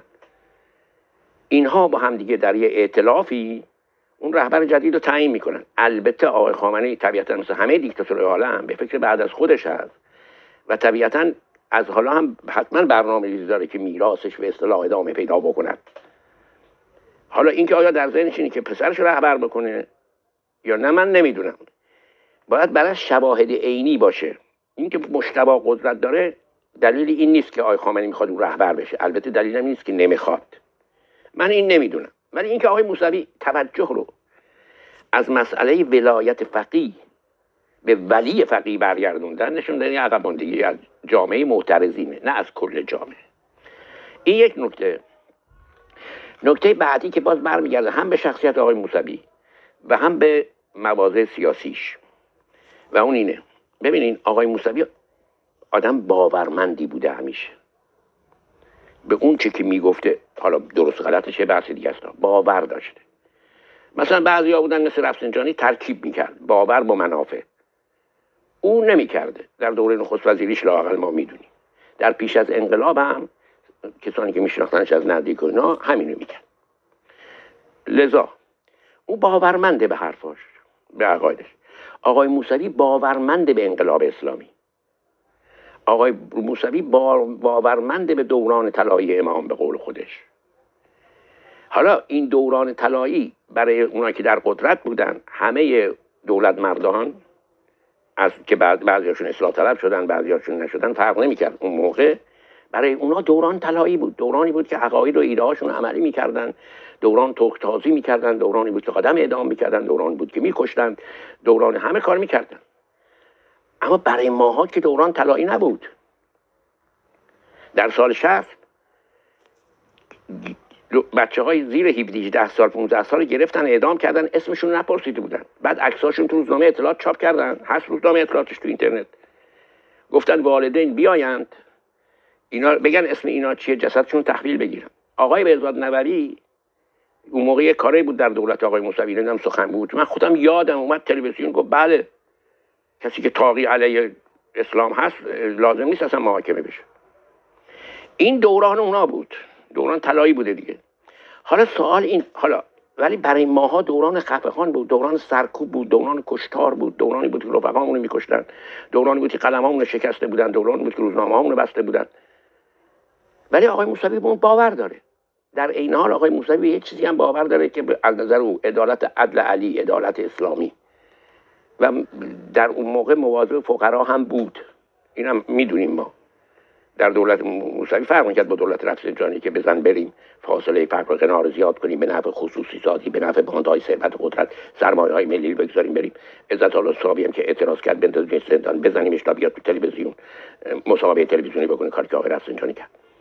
نه آقای موسوی به به و یکی از یکی از دلایلی که در جنبش سبز گروه های او آمدن که قاعدتا پایگاه حکومت بودن این بود که اونا خاطره نخست وزیر طرفدار مستضعفین در ذهنشون بود. و آقای موسوی در بخشی از برنامهاش چنین بود نه اینکه دروغ می‌گفت. حالا شما می‌تونید تحلیل کنید که اما اون دولتی کردن ها به زیان اقتصاد کشور بود به زیان توسعه بود. این بحث های دیگه دیگری ها. اما موسوی از منظر حمایت از به لایه های فروده است یا به قول خودشون مستضعفین این کارو می‌کرد. حالا آیا درست بود نبود؟ بحث دیگری من به درستی غلطی کار ندارم. خب این آقای موسوی با این شاخص ها اومد در جنبش سبز. در جنبش سبز ائتلافی به وجود آمد. بین اصلاح طلبا من موسوی رو اصلاح طلب تیپ خاتمی و این اصلاح طلبا اینطوری نمی‌دونم. ائتلافی به وجود آمد بین اون و باند ثروت و قدرت رفسنجانی. اصلاح طلبا و موسوی. و موسوی نیروهایی رو آورد که اونا نمی‌تونستن بیارن. اونا هم البته سرمایه گذاری کردن هزینه انتخاباتی رو دادن علاوه از این کارا کردن. بعد چه اتفاقی افتاد؟ موقعی که اعتراض جنبش سبز اعتراض به انتخابات خاصش چی بود؟ ابطال انتخابات. این سیستم انتخاباتی از نظر اونا میگم از نظر من که اصلا همیشه تقلب بوده. اصلا انتخاباتی است اما از نظر جنبش سبزی ها در انتخابات تقلب شده بود. این سیستم ابطال انتخابات. موسوی بر این موضع ماند. کروبی بر این موضع ماند. وفادار موندن به اون جنبش. اینجا یک حالت تراژیک پیدا میشه. اصلاح طلبا که بخش مهمی از بدنه موسوی بودن به تدریج بر اساس منافعشون جدا شدن از موسوی. بله صحبتش می‌کردن از از آزاد کنیم قول میدیم از محبوبیتش بهره برداری می‌کردن برای جلب آرا. اما بعد رفتن تو دماوند آقای خاتمی رای داد. بعدش هم که اصلاح طلبا اومدن به روحانی دور اول رای دادن که که پور محمدی که که حالا میگن رئیسی نمی‌دونم در کشتار 67 بوده. خب پور محمدی هم که شما وزیر دادگستری کردید در دولتتون که اون که بیشتر در کشتار 67 نقش داشته به عنوان نماینده وزارت اطلاعات. حالا در واقع جدا شدن از جنبش سبز. خواست جنبش سبز ابطال این سیستم انتخاباتی بود. اصلاح طلبان رفتن تو سیستم انتخاباتی تو رأیگیری جمهوری اسلام موسوی مان بر موضعش تنها با آی کروبی. این مقاومت یک معنای دیگه ای داد در جامعه به شخصیت یک معنایی که هم تر... حماسی بعد میشه تراژیک حماسی وقتی قهرمان بر ایده خودش از نظر ذهنیت مردم میگم استوار میماند و حاضر براش همه چیز دست بده. چون یکی از راههایی که آقای موسوی پیشنهاد می‌کردن که آقا جان تو قبول بکن 14 میلیون طبق نظر دولت نه اینقدر میلیون رأی داری خب بعدا برو این تبدیل به حزب بکن. نکرد. موند بر آرمان خودش. پایه ها دو تا پایش ازش جدا شد. اصلاح طلبا که جدا شدن رفتن اون دنبال قدرت ثروت. توده های ناراضی چون یادتون باشه این رأی اصلاح طلبا که همیشه رأی خودشون نیست. اصلاح طلبا رانت سرکوب رو می‌خورن. چرا؟ برای که لایه‌ای هستن در جامعه که اگر نماینده های خودشون بود به نماینده های خودشون رأی می‌دادن. لیبرال ها ناسیونالیست ها نمی‌دونم چپاچی چون اینا سرکوب میشن اونا میان بین بر بدتر به اصلاح طلبا رای میدن. بخشی نه همه. بخشی از رای اصلاح طلبا مال این لایه هاست دیگه. یعنی رانت سرکوبه یعنی نون دیکتاتوری رو می‌خورن. حالا اون لایه های ناراضی و منتقد که پایگاه یکی از پایگاه های جنبش سبز بودن اونا رفتن به تدریج و رسیدن به اینکه این نظام رو نمی‌خوایم کلا. خب این بخش از این جدا شده. اصلاح طلب که رفتن. لایه های موندن شاید حالا نمی‌دونیم. لذا شخصیت حماسی موقعیت هم که در موقعیت حماسی شخصیت حماسی شده بود. اکنون دیگه شخصیت حماسی نیست. چون اون حماسه تموم شده حماسه های دیگری جاش رو گرفته. حماسه های جدیدی آمدن. حماسه از نظر مخالفین ها. حماسه دیما اومده حماسه آبان اومده حماسه نفی جمهوری اسلامی آمده. سعید نمی‌دونم افکاری آمده چه و چه در نتیجه اون شخصیتی که دیگه موقعیت حماسی شاید دست داده اما قهرمان حماسی بوده تبدیل میشه به قهرمان تراژی قهرمانی که زمانش گذشته اما او بر موضعش پایداره و این تقسیم برانگیز البته. حالا بخشی از این اگر آقای موسوی بخواد بیاد حالا یک نکته توجه کنیم. این تفکیک آقای رحمانی امیدوارم باشن هنوز از سیاست و روشن فکری کرد. منو ترسون. من همیشه آقای رحمانی رو طرفدار سیاست دموکراتی. دموکراتیک می‌شناسم. همیشه هم بوده واقعا. از ایران هم می‌شناسم. اما این حرفا که امروز زد آقای رحمانی تبدیل می‌کنه به سیاست استبدادی. یعنی وقتی کسی ببینین تفاوت می‌کنه بین اینکه کسی خطای مثلا آقای میردامادی هم از این بهره گرفت. ببین شما خطای معرفتی سیاسی می‌کنی. یک موقع دولت مرد حکومتی هستی که جنایت علیه حقوق بشر انجام داد. این دو تا مفهوم ها. این که فرمودین خب یه عده میان میگن خب این پنجاه هفتیان بیان عذرخواهی کنن به نظر من هر نسلی حق داره یخی نسل قبلیشو بگیری بگی تو چیکار کردی. و این یکی از راه های نجات جامعه. من من حق میدم به کسانی بیان به من بگن آقای سرکویی تو چرا تا پنجاه هفت چه کار کردی؟ و چرا کردی؟ حق دارن این سوال بکنن منم حق دارم به اونا بگم نظر خودم. انقلاب هفت کلا حرکتی ارتجاعی بود برای برگردوندن جامعه به پیش از مشروطه به رهبری روحانیت و توده زحمتکشان شهر. منم می‌تونم اینو بگم. بعد به من میگن تو اون موقع چون من از در انقلاب شرکت چندان نداشتم دوره بختیار آزاد شدم ولی کاری نداریم. ولی چرا شرکت خطای معرفتی کرد؟ اینجا اعتبار سیاسی و فکری من صدمه می‌خوره. سیاست همینه. سیاست این نیست که شما یه گذشته ای داری بعد فکر می‌کنی بازم باید معتبر باشی. نه سیاست بخشیش این هستش که کارنامه تو حد اعتبار و حد هجمونی تو تعیین می‌کنه. دموکراسی یکی از پایه های اصلیش مسئولیت پذیریه دموکراسی اصلا پایه اگر دولت مردان مسئولیت خطاهاشون میپذیرن و میرن کنار. استعفا میدن میرن. نمیگن خب بله حالا ولی باز من دوباره رهبرم. نه از خبران نیست. در خطاهای بزرگ نگاه کنید تو این دموکراسی اروپایی. با کمتر از خطاهای بزرگ یارو وزیر بابا یارو در آوردن که توی پایان نامه دکتراش زمان جوانی تقلب کرده. از زمان بود وزیر محبوبم بود. استفاده داد. این تموم شد. سیاست این نمیشه که تو بگی بله حالا اون دوره جوانی بوده ما اگه بخوایم حذف بکنیم نه نه نه شما باید مسئولیت کارنامت بپذیرید. هر حالا هر چقدر شما وقتی در دولت مرد نظام حالا خطای سیاسی مسئولیت چه میپذیری؟ خطای سیاسی با خطای معرفتی با اصلاح معرفتی از بین میره. اما وقتی شما در دولتی بودی که جنایت علیه حقوق بشر کرده کشتار 67 و کشتار 60 جنایت علیه حقوق بشر با هر معیاری. حالا ما زورمون نمی‌رسه ببریمش دادگاه بین المللی یا به ما جواب میدن چون مشهور نمی‌دونم فلان این بحث دیگریه. خب در نتیجه آقای خمینی مسئول درجه یک جنایت علیه حقوق بشر شوخی هم نداریم با کسی.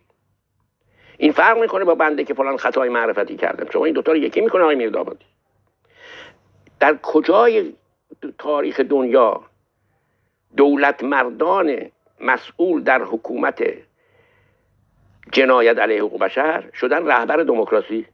آقای رحمانی من ترجمه می‌کنم از شما شما همیشه تاکید می‌کنی و به درستی تاکید می‌کنی.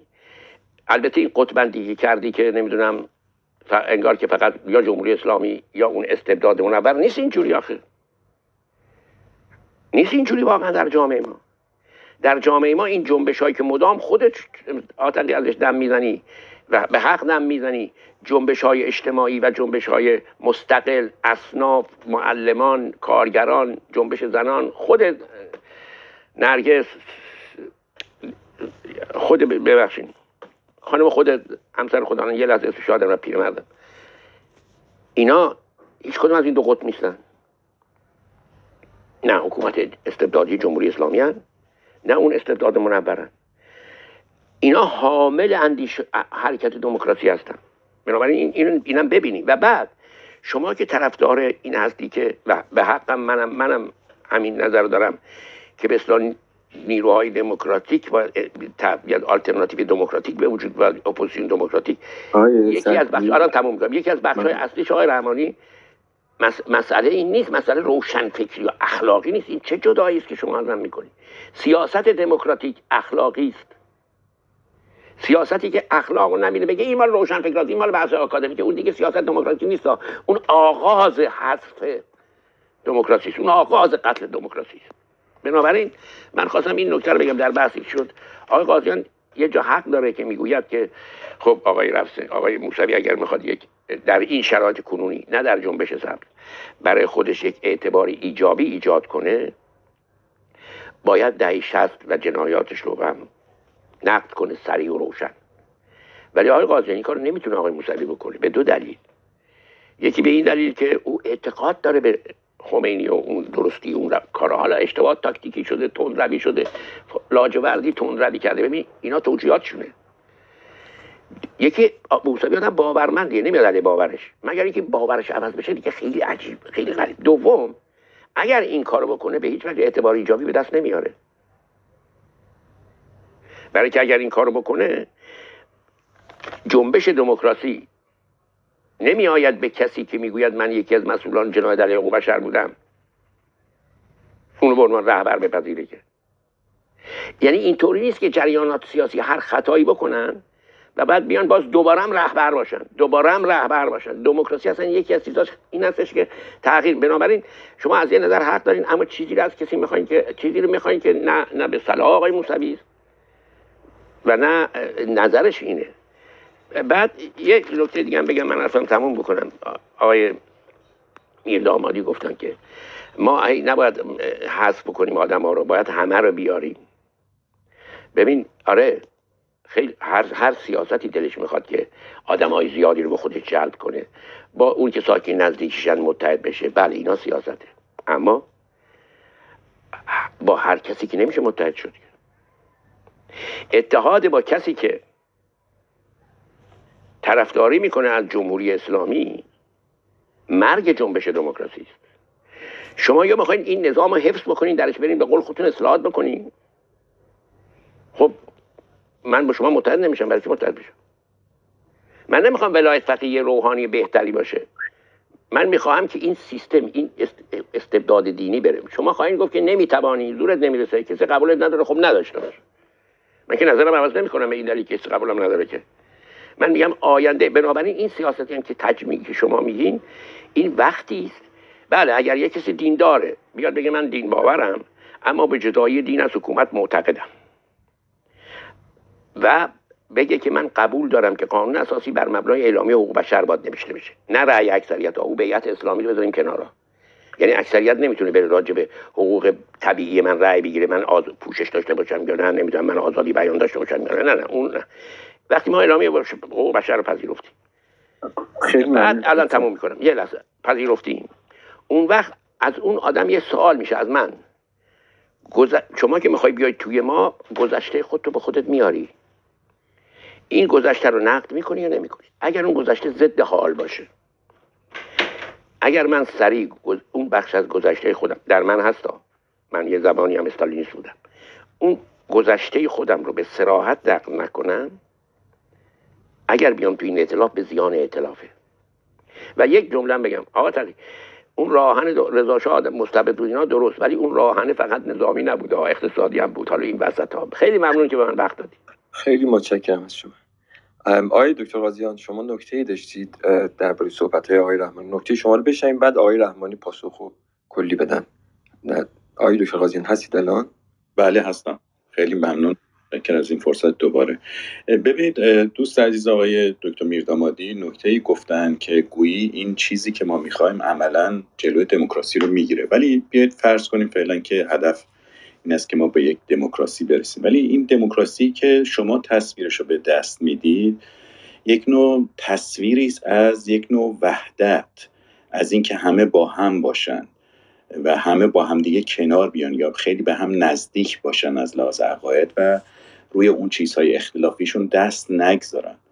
در حالی که دموکراسی در واقع فرایندی است که از طریق گفتگو و مجادله و نزاع و رقابت بر سر این اختلافاتی که شکل می‌گیره نه از طریق کنار گذاشتن و نادیده گرفتن و به میون نیاوردن و به رخ نکشیدن اون اختلافات. اونها ما رو ممکنه به یک وحدت عمومی زیر یک به عمل به اصطلاح توده‌ای بکشونه. ممکنه زیر چتری رهبری واحد گردآوری بشه. ولی به دموکراسی نمی انجامه. نمونه خیلی واضحش انقلاب خودمونه. بنابراین اگر ما هدفمون رفتن به سمت دموکراسی این هدف از طریق شیوه رفتن ما به اون سمت حاصل میشه یا نمیشه. اگر این شیوه رو بپذیریم که از طریق همین گفتگوها و به رخ کشیدن این اختلافاتی که ما وارد اون گفتگو میشیم و برای خودمون اعتبار کسب می‌کنیم و مجموعه این اعتبارات با همدیگه است که اون نقشه رو پیش می‌بره وقت بنابراین پرداختن به اون گذشته اگر هم باعث نقار و شکاف بشه مانع رسیدن به دموکراسی نیست مگر که از دموکراسی تصوری داشته باشیم که همه با هم برادر خوب و رفیقن و همه یه جور فکر می‌کنن. باید فرض کرد که منافع مختلف دیدهای مختلف تکسر واقعی وجود داره منافع متفاوت و اینا قرار با هم دیگه در کنار هم بر سر منافعشون بجنگند اما به شیوه صلحآمیز که میشه دموکراسی یعنی شیوه بهداشتی حل و فصل منافع و عقاید مختلفی که ما داریم. دومی که شما فرض بر این گرفتید که اساسا هدف نیروهای سیاسی در وهل حاضر باید رسیدن به دموکراسی باشه. ولی من به مرور به تردید افتادم در این که اساسا چنین هدفی در حال حاضر قابل دستیابی است یا فوری ترین و مبرم ترین چیزی است که ما باید به سمتش بریم. با این اوضاع احوال فکر کنم متوقف کردن روند کنونی بیش از هر چیزی اهمیت داره و البته که بخشی از این روند کنونی فقدان دموکراسیه ولی چیزی که این وضعیت رو خراب کرده فقط فقدان دموکراسی نبوده بلکه فقدان یک نوع کارآمدی بوروکراتیک و تکنوکراتیک هم بوده و این چیزی که از مملکت رخت بربسته در مقیاس بزرگ و این اوضاع احوال درست کرد. در مورد دو تا نکته که آقای سرکویی اشاره کردن عرض بکنم که من به علتهایی که مهندس موسوی ممکنه به این سمت نره کار ندارم. ممکنه به قول شما مجموعه محدودیت های فکری یا هویتی ایشون که در گذشته رسوخ کرده اجازه نده که ایشون به اون سمت بره. هرچه که هست ولی پیامدش اگر من درست گفته باشم همین نیست که هست. یعنی موجب سرمایه جدیدی برای ایشون نمیشه. اما معتقدم که اتفاقا این سرمایه ایجاد همافزایی می‌کنه. چون رفتن به سمت روندهای دموکراتیک اگه فرض روند دموکراتیک رو در نظر بگیریم این نیست که آدمی که خودش سابقه بدی داشته باشه بیاد رهبر یک جنبش دموکراسی خواهی باشه. مهم ایجاد اون اعتبار هاست که وقتی این اعتبارها با هم هم افزایی می‌کنند می‌تونن اون نوع از جنبش یا به اصطلاح جوششی در جامعه ایجاد بکنن بسیج اجتماعی ایجاد کنن. چون هر کسی یه تکه رو بسیج می‌کنه. مهندس موسوی اون کسانی رو بسیج می‌کنه که در حد و حدود فکر و اندیشه سیاسی و عمل ایشون و هویت گذشتهشون می‌تونه بسیج کنه. دیگران هم چیزهای دیگری و اگر اینا هم افضا بشن در جهت یک مسیر واحد اون وقت طبیعتا با وجود اینکه ممکن رهبر دموکراسی نباشن اما اعتبار جدید به دست آمدهشون کمک می‌کنه برای اینکه بسیج بیشتر صورت بگیره توازن قوا به هم بخوره و از اون چیزی که در رنج هستن چه جزءا چه کلا خلاص بشن. بسته به اینکه بخوایم رفتار رژیم کنونی رو تغییر بدیم یا کلا رژیم کنونی رو فرود بیاریم و بر بیاندازیم به اصطلاح و چی نظم جدیدی در کار بیاریم. خیلی ممنون که از این فرصت دوباره. خیلی متشکرم. آقای دکتر عزیز شما مایک زدید چند بار؟ بله من یه نکته رو اگر اجازه داشته باشم خدمتتون بگم. بله بفرمایید. ارز کنم که حسین جان اشاره کردن که در پاسخ به آقای دکتر ویلامدی که من با ایشون آقای دکتر ویلامدی همدل هستم. فرمودن که روش رفتن به دموکراسی. برای اینکه فهم شیوهی که آقای ویر حسین حداقل از سال 88 به این طرف در زمینه یک حرکت دموکراتیک کشف بکنیم که چگونه بوده طبیعتا اسمشون به یک جنبش اعتراضی الساق شده به اسم جنبش سبز این جنبش سبز که ایشون گفتن که من رهبر نیستم در تابع مردمم اینطور نبود که فقط علاقمندان به نظر سیاسی ایشون در حول این جنبش شرکت کنند. افراد متفاوتی از چپ ها سکولارها آتیستا و حتی برخی گروه ها که اسمشون رو به کار ببری وهانه میشه برای حکومت که بگه که این چیف هایی که حالا اون علاقه بندن که اینها رو بدنام کنن و یا نظر من من نیستن. همه اینا شرکت کرد. و وقتی که حکومت اومد این رو قطعه قطعه بکنه با این عبارت از سروش تا گوگوش ایشون هیچ این مرزبندی نکرد. و اتفاقا فشار رو بردن که مرزبندی کنه و نکرد. بنابراین اون شیوه شیوه روشنیه. شیوه روشنیه. هیچ کس حرز نشد.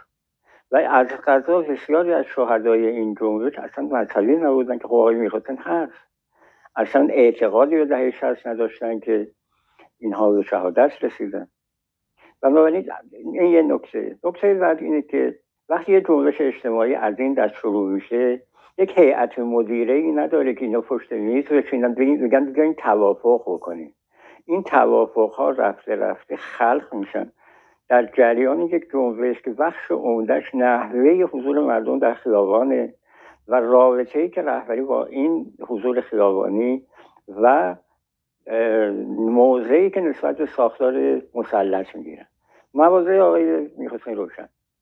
اما اینکه بحث دهه شست مطرح میشه اونهایی که در این جنبش فعال بودن خاطرشون هست که آقای حسین طائب در اسنای انتخابات سال 88 از قضا گفته بود که دائما مسئله نمیگم چون او گفته این کارو نکنیم ما می‌خوام بگم اون چیزی که دکتر میرزا آمادی بحث تاکتیک سیاسی ایشون نگفت استراتژیکه ایشون گفت تاکتیک.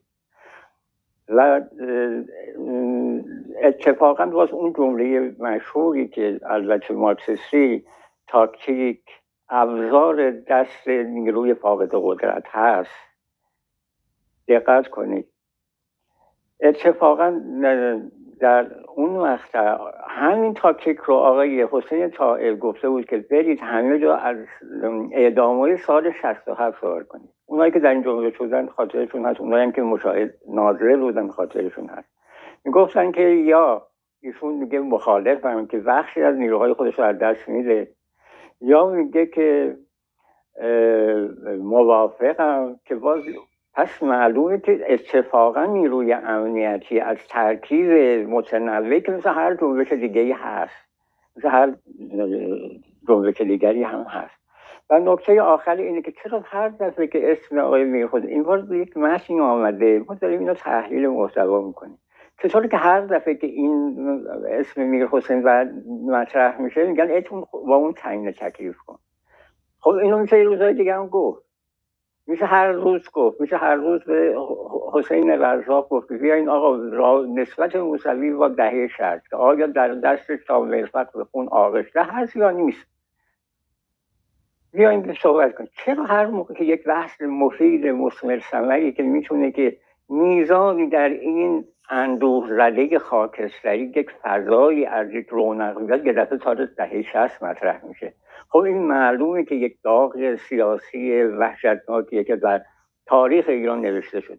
اما چرا هر موقع این اتفاق میفته چرا هیچ موقع دیگه ای رو ما مناسب نمی‌دونیم چرا اسم آقای رئیسی که رئیس جمهوره ما رو کم بیاده به قول اون مناظره که ببخشید خود طولانی شد و نباید انقدر وقت دیگران رو گرفتم.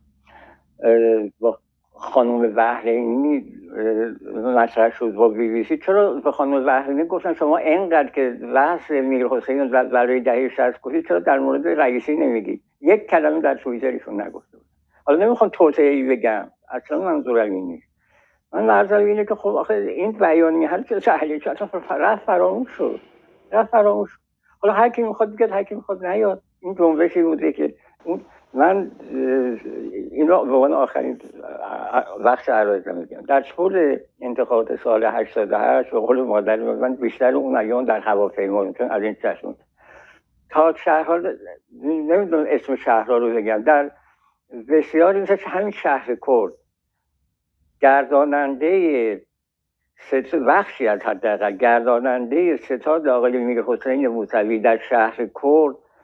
دوستانی بودن که سابقه چپگرایی داشتن همونا بودن اتفاقا چون شهر فرودگاه نداشت منو اصفهان بردن که به فرودگاه اونجا از مسائل و مسائل دهه شستشون گفت. خب این یه جنبش متنوعی خب چرا علیکی می‌خواین آخه این واقعیت نیست. حالا می‌خواین بگین که از اینجا به بعد قرار میر حسین تفکیک کنه حداقل این بیانیه که خلافش داریم. ارزم ببخشید و نباید وقت دوستانی که تو نوبتم میگه. یک جمله اجازه فقط یک جمله من خطاب به آقای رجایی دارم خیلی هم دوستشون دارم. آقای رجایی وقتی شما در. یک جمله یک بگو منم جواب میدم یک جمله می‌دونم می‌دونم. شما جواب ببین یکی از دلایلی که ببین وقتی یک کسی در همه بیانیاش از خمینی تمجید می‌کنه و خمینی برای ماها سمبل قتل و کشتار هست طبیعتا یادمون میفته ببین تو همین بیانیه نمیشه که زنده یاد فلان. خب معلومه که دیگه این زنده بیدار از نظر من قاتله. باشه. و طبیعتا من یاد اون قتل میاد نه شما میگین چرا بحثش می‌کنی؟ برای که خود او در این بیانیه یادآوری می‌کنه به ما خمینی رو. بخش دیگر ما هم یاد جنایت خمینی می‌کنه من بحث های دیگر رو گفتم. اول بحثن که گفتم این خیلی خوبه که راجع به سوریه گفته این خیلی خوبه. همه اونا که گفتم که خب دیگه چه بکنم؟ یعنی یادم نره که خمینی ببین اون یادآوری می‌کنه. آقای رجایی من که آقای رجایی ماها خوبیاشو گفتیم. من هم در اول که گفتم چند نکته بسیار درخشان هست چه چه چه, چه اینا رو که گفتم. منتها وقتی شما اصرار داری در هر متنی خمینی رو به من قالب کنی خب منم واکنش نشون میدم دیگه. اگه شما این اصرار رو نکن. نداره اونی که باید تو هست دیگه تو, تو میگی ما داریم متن ببخشید. عذرخواهی می‌کنم آقای رزاق عزیز. اجازه می‌خوام چون آقای سرکویی رو احترام قائلم براشون. می‌دونم که با توجه به زندگی در یک جامعه دموکراتیک حداقل فکر می‌کنم توی اندازه ما هم یه توافقی داشته باشیم. ببینید بنا نیست که همه آدما مثل شما فکر بکنن. مگه بناست هر کسی اندیشهش میزان سنجش سایر انگیزه های افراد یا در واقع نوع نگاهاشون سلاق فردی ما تک تک ما باشه. رو کرده تک تک ما فرق دارن آقای سرکویی گفتن حزب لبنان یک جریان تروریستی است. خب از نگاه ایشون مقاومت در مقابل اشغال لبنان حتما یک کار تروریستی هیچ اشکال هم ممکنه نداشته باشه. دیدگاه شما. اما آیا همه ما باید با شما همگام باشیم؟ نه اتفاقا من حزب الله رو یک جریان مقاومت می‌دونم. رهبرش هم یک رهبر بسیار باهوشی می‌دونم که میزان بسیار زیادی از سرمایه های ایران رو به دلیل اتفاقا همون مبارزه و اینکه گفته ما کارت مهم شما هستیم گرفته و در امور داخلی لبنان هم نقش داره و مردم لبنان تعیین کنندش هستن. از نظر من ایرانی بسیار بسیار بدی. که سرمایه های ایران اونجا گسیل میشه و سرمایه که باید در ایران سرمایه‌گذاری شه در اختیار اونا قرار می‌گیره. آستاذ نصرالله از نگاه من نمیپسندم. اما از نگاه اون اگر نگاه بکنم من اون رو یه فرد باهوشی می‌دونم. قطعا خواهید گفت فرق رفتارهای حزب الله رو شاید مورد نقد قرار بدین. کاری که در بیرون مرزهاش کرده. بگین مراد من فرض بکنید در مقاومت در مقابل اشغال نبوده. خب طبیعی است که یک رژیم متجاوزی که کودک کشه و بارها کودکان فلسطینی و لبنانی رو آمدانه کشته در ترورهاش هرگز مرز نداشته با یک جریانی هم مقاومتی برخورد می‌کنه که گاه مثل خودش رفتار می‌کنه. این یه نکته. حالا ممکنه همین دیدگاه من و بسیاری از نگاه ها در دوران انقلاب هم همان با هم اختلاف نظر داشته باشیم. به باور من بیایم به هم احترام بذاریم. بگیم که با آقای موسوی ما سی درصد بشه اشتراک داریم. با آقای فرض بکنید خاتمی 20 درصد. با مرحوم فلانی اینقدر. می‌تونیم در عین اینی که این تفاوت ها باشه مانند زندگی در یک جامعه دموکراتیک که وقتی کسی حتی به یک حزبی رأی میده به معنای تایید تمامی سیاست های اون حزب نیست بلکه به معنای اینی که در شرایط فعلی اون حزب رو مناسبتر برای اداره کشور می‌دونه. از این منظر من فکر می‌کنم که بیش از اینی که موضوع رو شخصی کنیم و یا بیایم نظرات و باورهای تک تک خودمون رو تحمیل بکنیم و به فرد بگیم که تو عوض شو تا ما بتونیم تو رو بپذیریم. اتفاقا اونم همینو میگه. شاید از نگاه اون و دیگران هم این معیارها متفاوت پیش نگاه میشه. البته جناب من جناب سرکویی با نقد کلیش کاملا موافقم. با آقای قاضیان نقد آلمانی بود. این محض نقد رو اصلا بد نمی‌تونم و بسیار بسیار بر این باورم که باید مواضع سیاسی رهبران سیاسی ایران از ابتدای انقلاب تا کنون نقد بشه. نه به طور خاص فقط یک جریان یا یک گروه در یک مقطع کوتاه. و این نقد بست بدیم برای اینی که ما بتونیم یک راه بهتری رو در آینده ترسیم بکنیم. اما این هم دوستان فقط خواهشم اینه که توجه کنن که در چه شرایطی این موضوع رو مطرح بکنیم. زمانی که آیا این بتونه کمک بکنه به یک حرکت در حرکت یا نه. ولی اصل نقد بسیار محترمانه است. اما اصرار بر پذیرش یک نگاه و دیدگاه غلطه. همین امر موجب شده. من می‌دونم جناب سرکوی اینجوری نیست. همساله های سرکویی انسان های فریخته و دانشمندی هستن و قابل احترام. اما من خودم در یک بحث دیگه کلاب بودم. وقتی تو سطح جامعه می‌رسیم آخه به اینجا می‌رسیم. و یک فردی نقدی که در واقع مطرح می‌کرد در این بود که اصلا چرا داوطلبان به جنگ رفتن و حضور داوطلبان در جنگ موجب طولانی شدن جنگ شده. بنابراین حقشونه که این حکومت در بله سرشون رو بیاره. ببینید چرا؟ چون از نگاه اون امروز حکومت ظلم می‌کنه بدی می‌کنه. بسیاری از حق مردم رو پایمال کرده. پس شاید اون روز پیوستن یه عده به صدام در اون مقطع. نه تنها ایراد نداشته بلکه قابل دفاعه و اتفاقا نباید اونایی که خیانت به کشور کردن در دوران جنگ در کنار صدام قرار گرفتن بلکه اونایی که رفتن از وطن دفاع کردن و از اعتقاد و باورهاشون دفاع کردن امروز باید پاسخگو باشن من فکر می‌کنم این یک مقدار ما رو داره به سمت سوی می‌بره که هر کی هر جا وایستده ضمن که همه علما و روحانیون آخوندا رو متهم می‌کنیم به یک نگاه تکبودی اما دهاده در درون همه ما همین نقطه هم وجود داره که آنچه که امروز نگاه می‌کنیم و فکر می‌کنیم که بعضا با ده سال دیگهمون هم خیلی تفاوت داره رو می‌خوایم برای همه تحمیل بکنیم و بگیم همه این رو بپذیرن. پاسخگویی با تحمیل نظر نظر من دو چیز متفاوته. در مقطع مناسب قطعا جامعه حق داره. از آقای کروبی موسوی هر, هر کسی دیگه که امروز زنده هست پاسخ بخواد در قبال رفتار و رفتارهاشون در اون دوران. اما در این حال در مقطعی هم که حرف و سخنی می‌زنن و نکته میگن اون رو تو اون مقطع زمانی تفسیر بکنن که کمک بکنه به اون امیدی که در جامعه ایجاد می‌خواد بشه و یا یک حرکتی که بتونه ما رو دو قدم پیش ببره. پوزش می‌خوام از طولانی شدن حرف این که حتی دوستان دیگه رو تذریع کردن. چون من اولا که کسی آقای کروی من که جمهوری اسلامی آقای سرکویی یه لحظه ایزه می‌دید؟ نه یه لحظه من میگم یه لحظه من بگم. اولا من تحمیل نکردم. شما نظرتو میگی منم نظرم میگم. گفتن نظر در کلاپاس اگه تحمیله دیگه شما معنی تحمیل رو نمی‌دونی تحمیل یه چیز دیگه است. که کسی قدرت داره تحمیل من حق دارم نظرم رو بگم. به من اجازه دادن نظرم بگم. منم نظرم گفتم. اسمش تحمیل نیست. دوم من که اول بحثم گفتم که این بیانیه آقای موسوی این محاسن رو داره. منتها معایبشم از نظر خودم گفتم. این نه تحمیل بیان نظره. بعدم ایران رو با جامعه دموکراتیک مقایسه نکنید. در اینجا بله من میرم به یه حزبی رای میدم که 90 درصد اینجا دموکراسی است. هر کسی که بخواد از اینجا نتیجه بگیره برای حکومت دیکتاتوری به نظر من داره یک کار اشتباهی می‌کنه. ببخشید عذر می‌خوام. خیلی ممنونم. آقای کاظمیان شما نکتهتون رو کوتاه بگید. برسیم خدمت آقای رحمانی و بعد ادامه اتاق. ممنون از این وقتی که دادین. من ادامه صحبت آقای رجایی فقط دو تا نکته مختصر رو بگم. یکی اینکه وقتی که از بیانیه موسوی صحبت میشه و اساسا از یک کسی که تبدیل شده به نماد رهبری جنبش سبز. این الزاما به این معنا نیستش که تمام خطوط عقاید سیاسی اون قرار مورد تایید قرار بگیره. من فقط اشاره کنم به عنوان نمونه آیا مثلا سعید مدنی یا کیوان صمیمی که الان هر دو در زندانن و هر دو تاکید دارن بر شکلی یک جمهوری تمام ایار و یک حاکمیت غیر دینی در ایران و از حامیان جنبش سبزن آیا الزاما نگاهی دارن که مثلا به دهه 60 دارن که در نقد ها متبلوره این اینطور نیست. یعنی وقتی از آقای موسوی گفته میشه وقتی خطوط اصلی بیانیش برجسته میشه یا از یک چنین مزامینی سعی میشه تایید بشه به ویژه در هست الزاما به معنای تایید تمام اون خطوط عقاید سیاسیش نیست. این یک. نکته دوم این که من ابتدای صحبتم گفتم چون فقط تغییر کرده ترکیب جمعیت یه اشاره بکنم. یا آگاهانه یا ناآگاهانه داره تاکید میشه روی بحث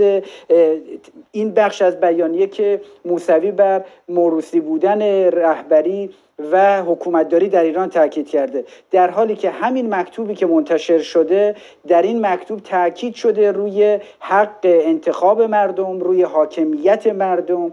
تاکید شده بر اینکه حق رأی اولویت داره و روند انتخابه که بدون اعتناب عقاید و باورهای دینی افراد تعیین کننده شکل حکمرانیه. یعنی این اساس مضمون این متن در اون اشاره هم شده به جانشینی مجتبا و برقی آگاهانه و هدفمند این رو برجسته کردن و انتقاد کردن از موسوی که چرا به ریشه مشکل نپرداخته. برخی هم به نظر من حالا ناگاهانه یک نکته هم فقط من اشاره کنم. جدای از نقد اساسی که حالا جوهر نقد آقای قاضیان و آقای سرکوی که من البته با اون نقدی که به دهه 60 دارن که کاملا همدرم ولی یک ملاحظه ای هست. آقای قاضیان اشاره کردن که موسوی 88 ایستاده و همچنان داره همون خط میره. من می‌خوام بگم که نه یک چنین چیزی نیست آقای قاضیان عزیز. موسوی در آذر 89 در مصاحبه ای که هست الان در اینترنت تاکید کرد که دو ماه بعد از انتخابات بود. ببینین این رو آذر 89 میگه. دو ماه قبل از هست میگه دو ماه بعد از انتخابات بود که من فهمیدم همه اون مناظره همه اون روند یک بازی بود یک نمایشی بود. به تاکید خودش هدف اقتدارگرایان ایجاد فضایی شبیه کره شمالی با کمی بزک مردم سالاری بود. این یک نکته نکته دومی که اصلا موسوی در این یازده سال و نیمه هست اساسا دو تا موضع مکتوب بیشتر نداشته. یکی بعد از آبان 98 یکی این مکتوب امروز.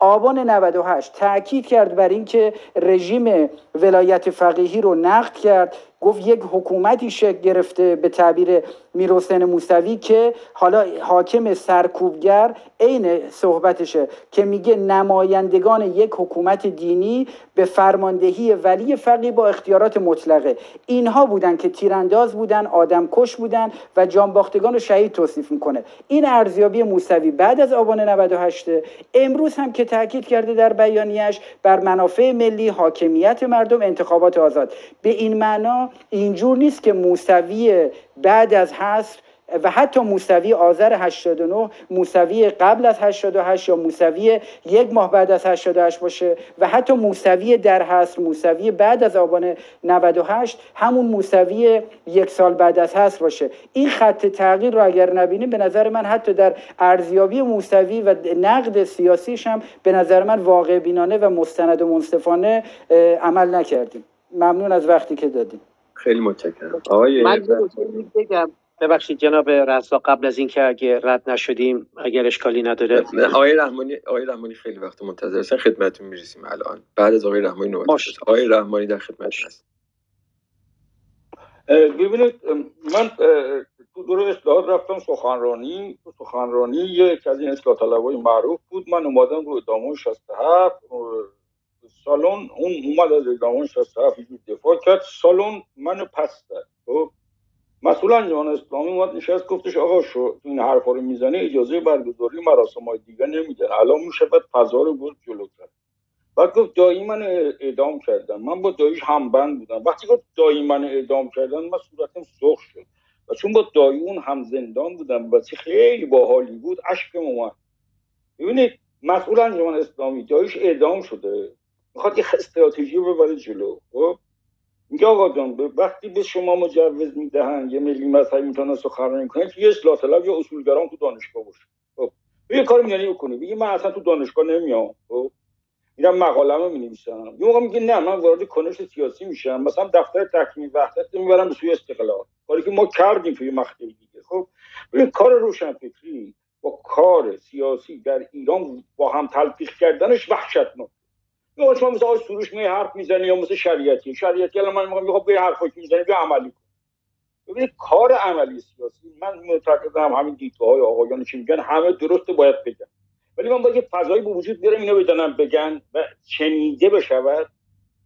اینجا معضل امثال من شروع میشه. ببینید تو جنبش سر تو جاهای مختلف شما هم می‌خواید تو فضای روشن فکری باشی. منم معتقدم مسئله سیاست کاملا اخلاقی. و در نهایت هم تو فرهنگی من باید علیوار بود. حالا ممکنه بگه اصلا علی نبوده اصلا یا علی من درست کرده مطابق اون علی می‌خوام مبارزه کنم. اعدام نکنم حق کسی نخورم فلان. در این حال می‌خواهم بروم این برسم. این رسیدن مسئله است. این الان موسوی پیام داده. یه سری که تو سلطنت فکر می‌کنن یه هوو پیدا شده. بابا یه سر الان دنبال حرفا یکی اون طرف میگه هوو آقا خامنه ای شده. این که موسوی از از خمینی دفاع می‌کنه نقده. خب ولی همین رهنورد همین موسوی اومدن گفتن اعداماش اصلا قابل توجیه نیست. یه روزم باید ایشان جواب بده. خب یکی استعفا بدهد برود پستی نداره که استعفا بدهد برود. یه عده قبولش داره. وارد یه مواجهه شده. من این مواجهه رو مثل آقای خدا بیامرد آقای عزیز ما کی بود؟ آقای رئیس دانا. بیام تو صدای آمریکا بگم آقای موسوی تو اول باید با من این جواب بدی تا حرکت کنم. اون موقع جنبش سبز به وجود می آمد جنبش سبز که موسوی وجود نیاورد که. ولی خب نقش داشت دیگه نقش استراتژیک داشت. من که جای موسوی ندارم به دموکراسی نگاه می‌کنم باید به قضیه چیزی نگاه کنم. و این مشکل بزرگ یک روشن فکر در جامعه لازمه وظیفه ما این است روشن فکر صدا شنیده شه. الان آقا فرش خودت میدانی کسایی اومده اصلا روشن فکر دارن محاکمه می‌کنن. من چقدر می‌دونم تو این مسئله مواجهه کنم؟ یه موسوی خطای هر خطایی داشته که روشن فکر محاکمه نمی‌کنه که. الان نمیگن پنجاه هفت انقلابش ارتجایی بود. میگن روشن فکر خطرناکه. ما روشن فکر نمی‌خوام. ببینید من اینطور نگاه می‌کنم میام تو توازن قوای سیاسی. به همه محدودیتاشم آگاهم. برم تو جنبش سر ولی اعداماش از تایید نکنم.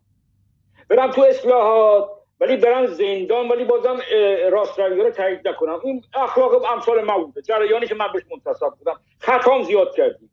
ولی وقتی شما میشی تبدیل یک آدم روشنفکر یک طرف حالا مثلا حالا اگه روشنفکر باشی حالا بعضی میگن روشنفکر که مسلمان نمیشه. اونو ولش کن. حالا فرض کنیم ما یک مسلمانیم. از طرف روشن فکریم می‌خوام اخلاقی هم باشیم. از یک طرف یک کنشگر اجتماعی می‌خوام باشیم. من باید حرفام شنیده بشه. باید بستری درست کنم که حرفام شنیده بشه. من به عنوان کسی که تو این اصلاحات جنبش سبز اینا جان کندم با دانشجو بودم با نهادهای مختلف بودم شما یه جوها باید بگی آقا سمت استراتژیک چیه؟ وقتی سمت استراتژیک چیه باید اون کفه ترازو یه جور ببری. که طرف رو ببری به یک آزمون. این آزمون من اول نمی‌دونم ازش تعهد بگیرم. اصلا ببین اگر می‌دادن خوب بود. آیا جنبش سبز ارزش تحقق داشت یا نداشت؟ خب جنبش سبز اینا هولش اینا درسته به وجود نیاوردن. ولی من که نمی‌دونستم بشم رهبر جنبش سبز. امثال خودم دارم میگم و پس اینجا یه قاعده است. من قاعده ثابت قرار گرفتم. اگه جریان به رو به جلو بود حمایتش کنم. ضمن که به همون معیارهایی که شما میگید باید وفادار بود. ولی من یه فضای درست کنم روشن فکر صدا شنیده بشه یعنی بیاد به همین نخست وزیر بیا تو دهیشت چی کردی؟ چرا از خمینی داری از آقای خمینی داری حمایت می‌کنی؟ مهندس موسوی که تو اعداماش هستی که الان محکوم کرده. حالا کار ندارم. من سوالام از موسوی بیشتره. ولی یه نفر اومده الان به قول مرتضی یه چیزایی داره میگه. میگه رأی مردم نظر مردم.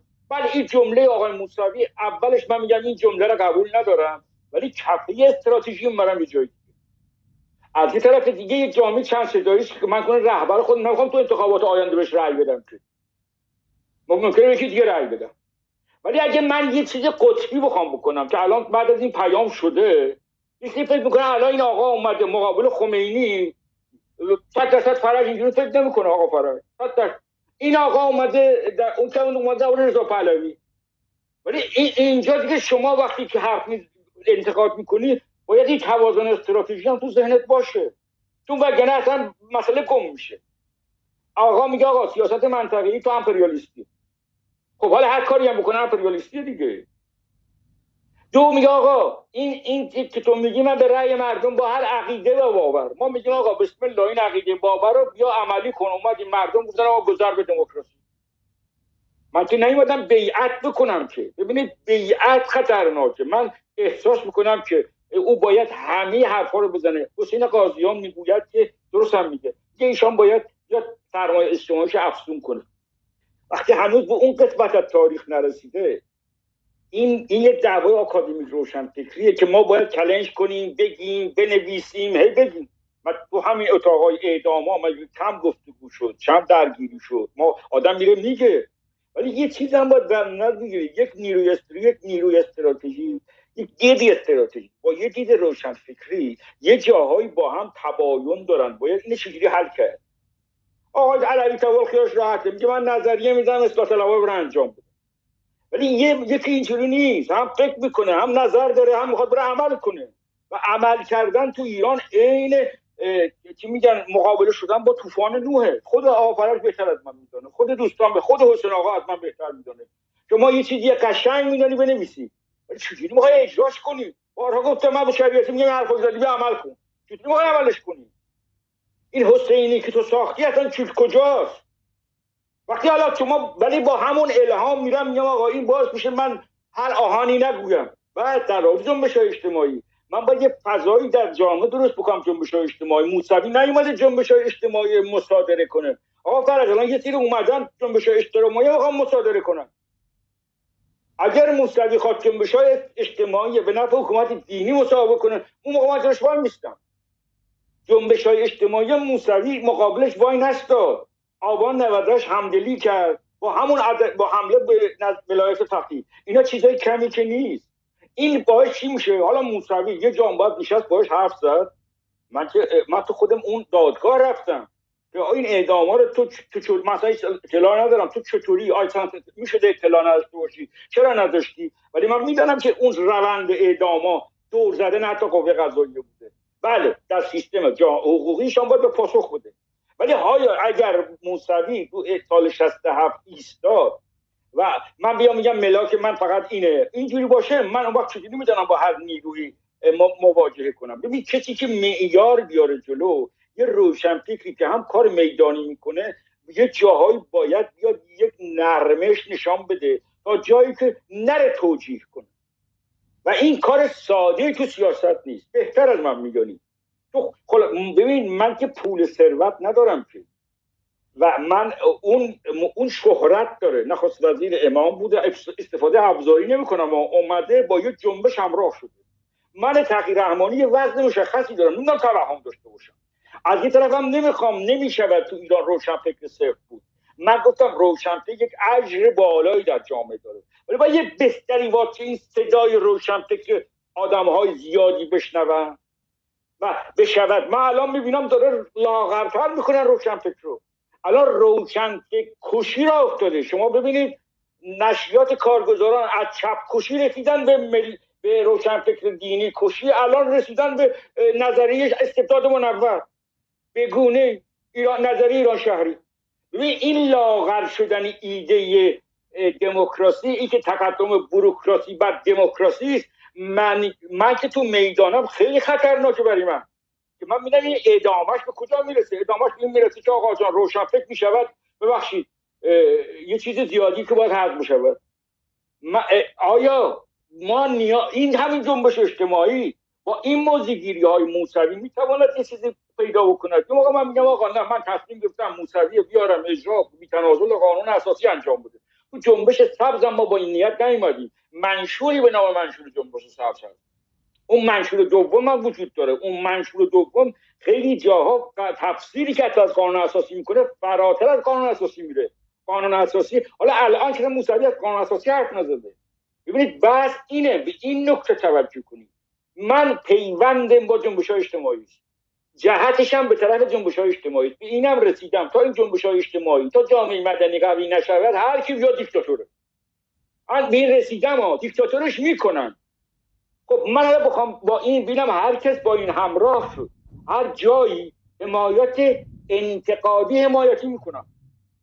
اینجا که بحث من نیست که نفر کامل حمایت کنم که مگه تو اصلاحات ما رفتیم ما حمایت انتقادی می‌کردیم. ولی حالا یکی می‌خواد کل دوره اصلاحات دیگه هیچ اتفاقی نیفتاده. می‌خواد چشمشو ببنده. اصلا زبانها چجوری باز شد؟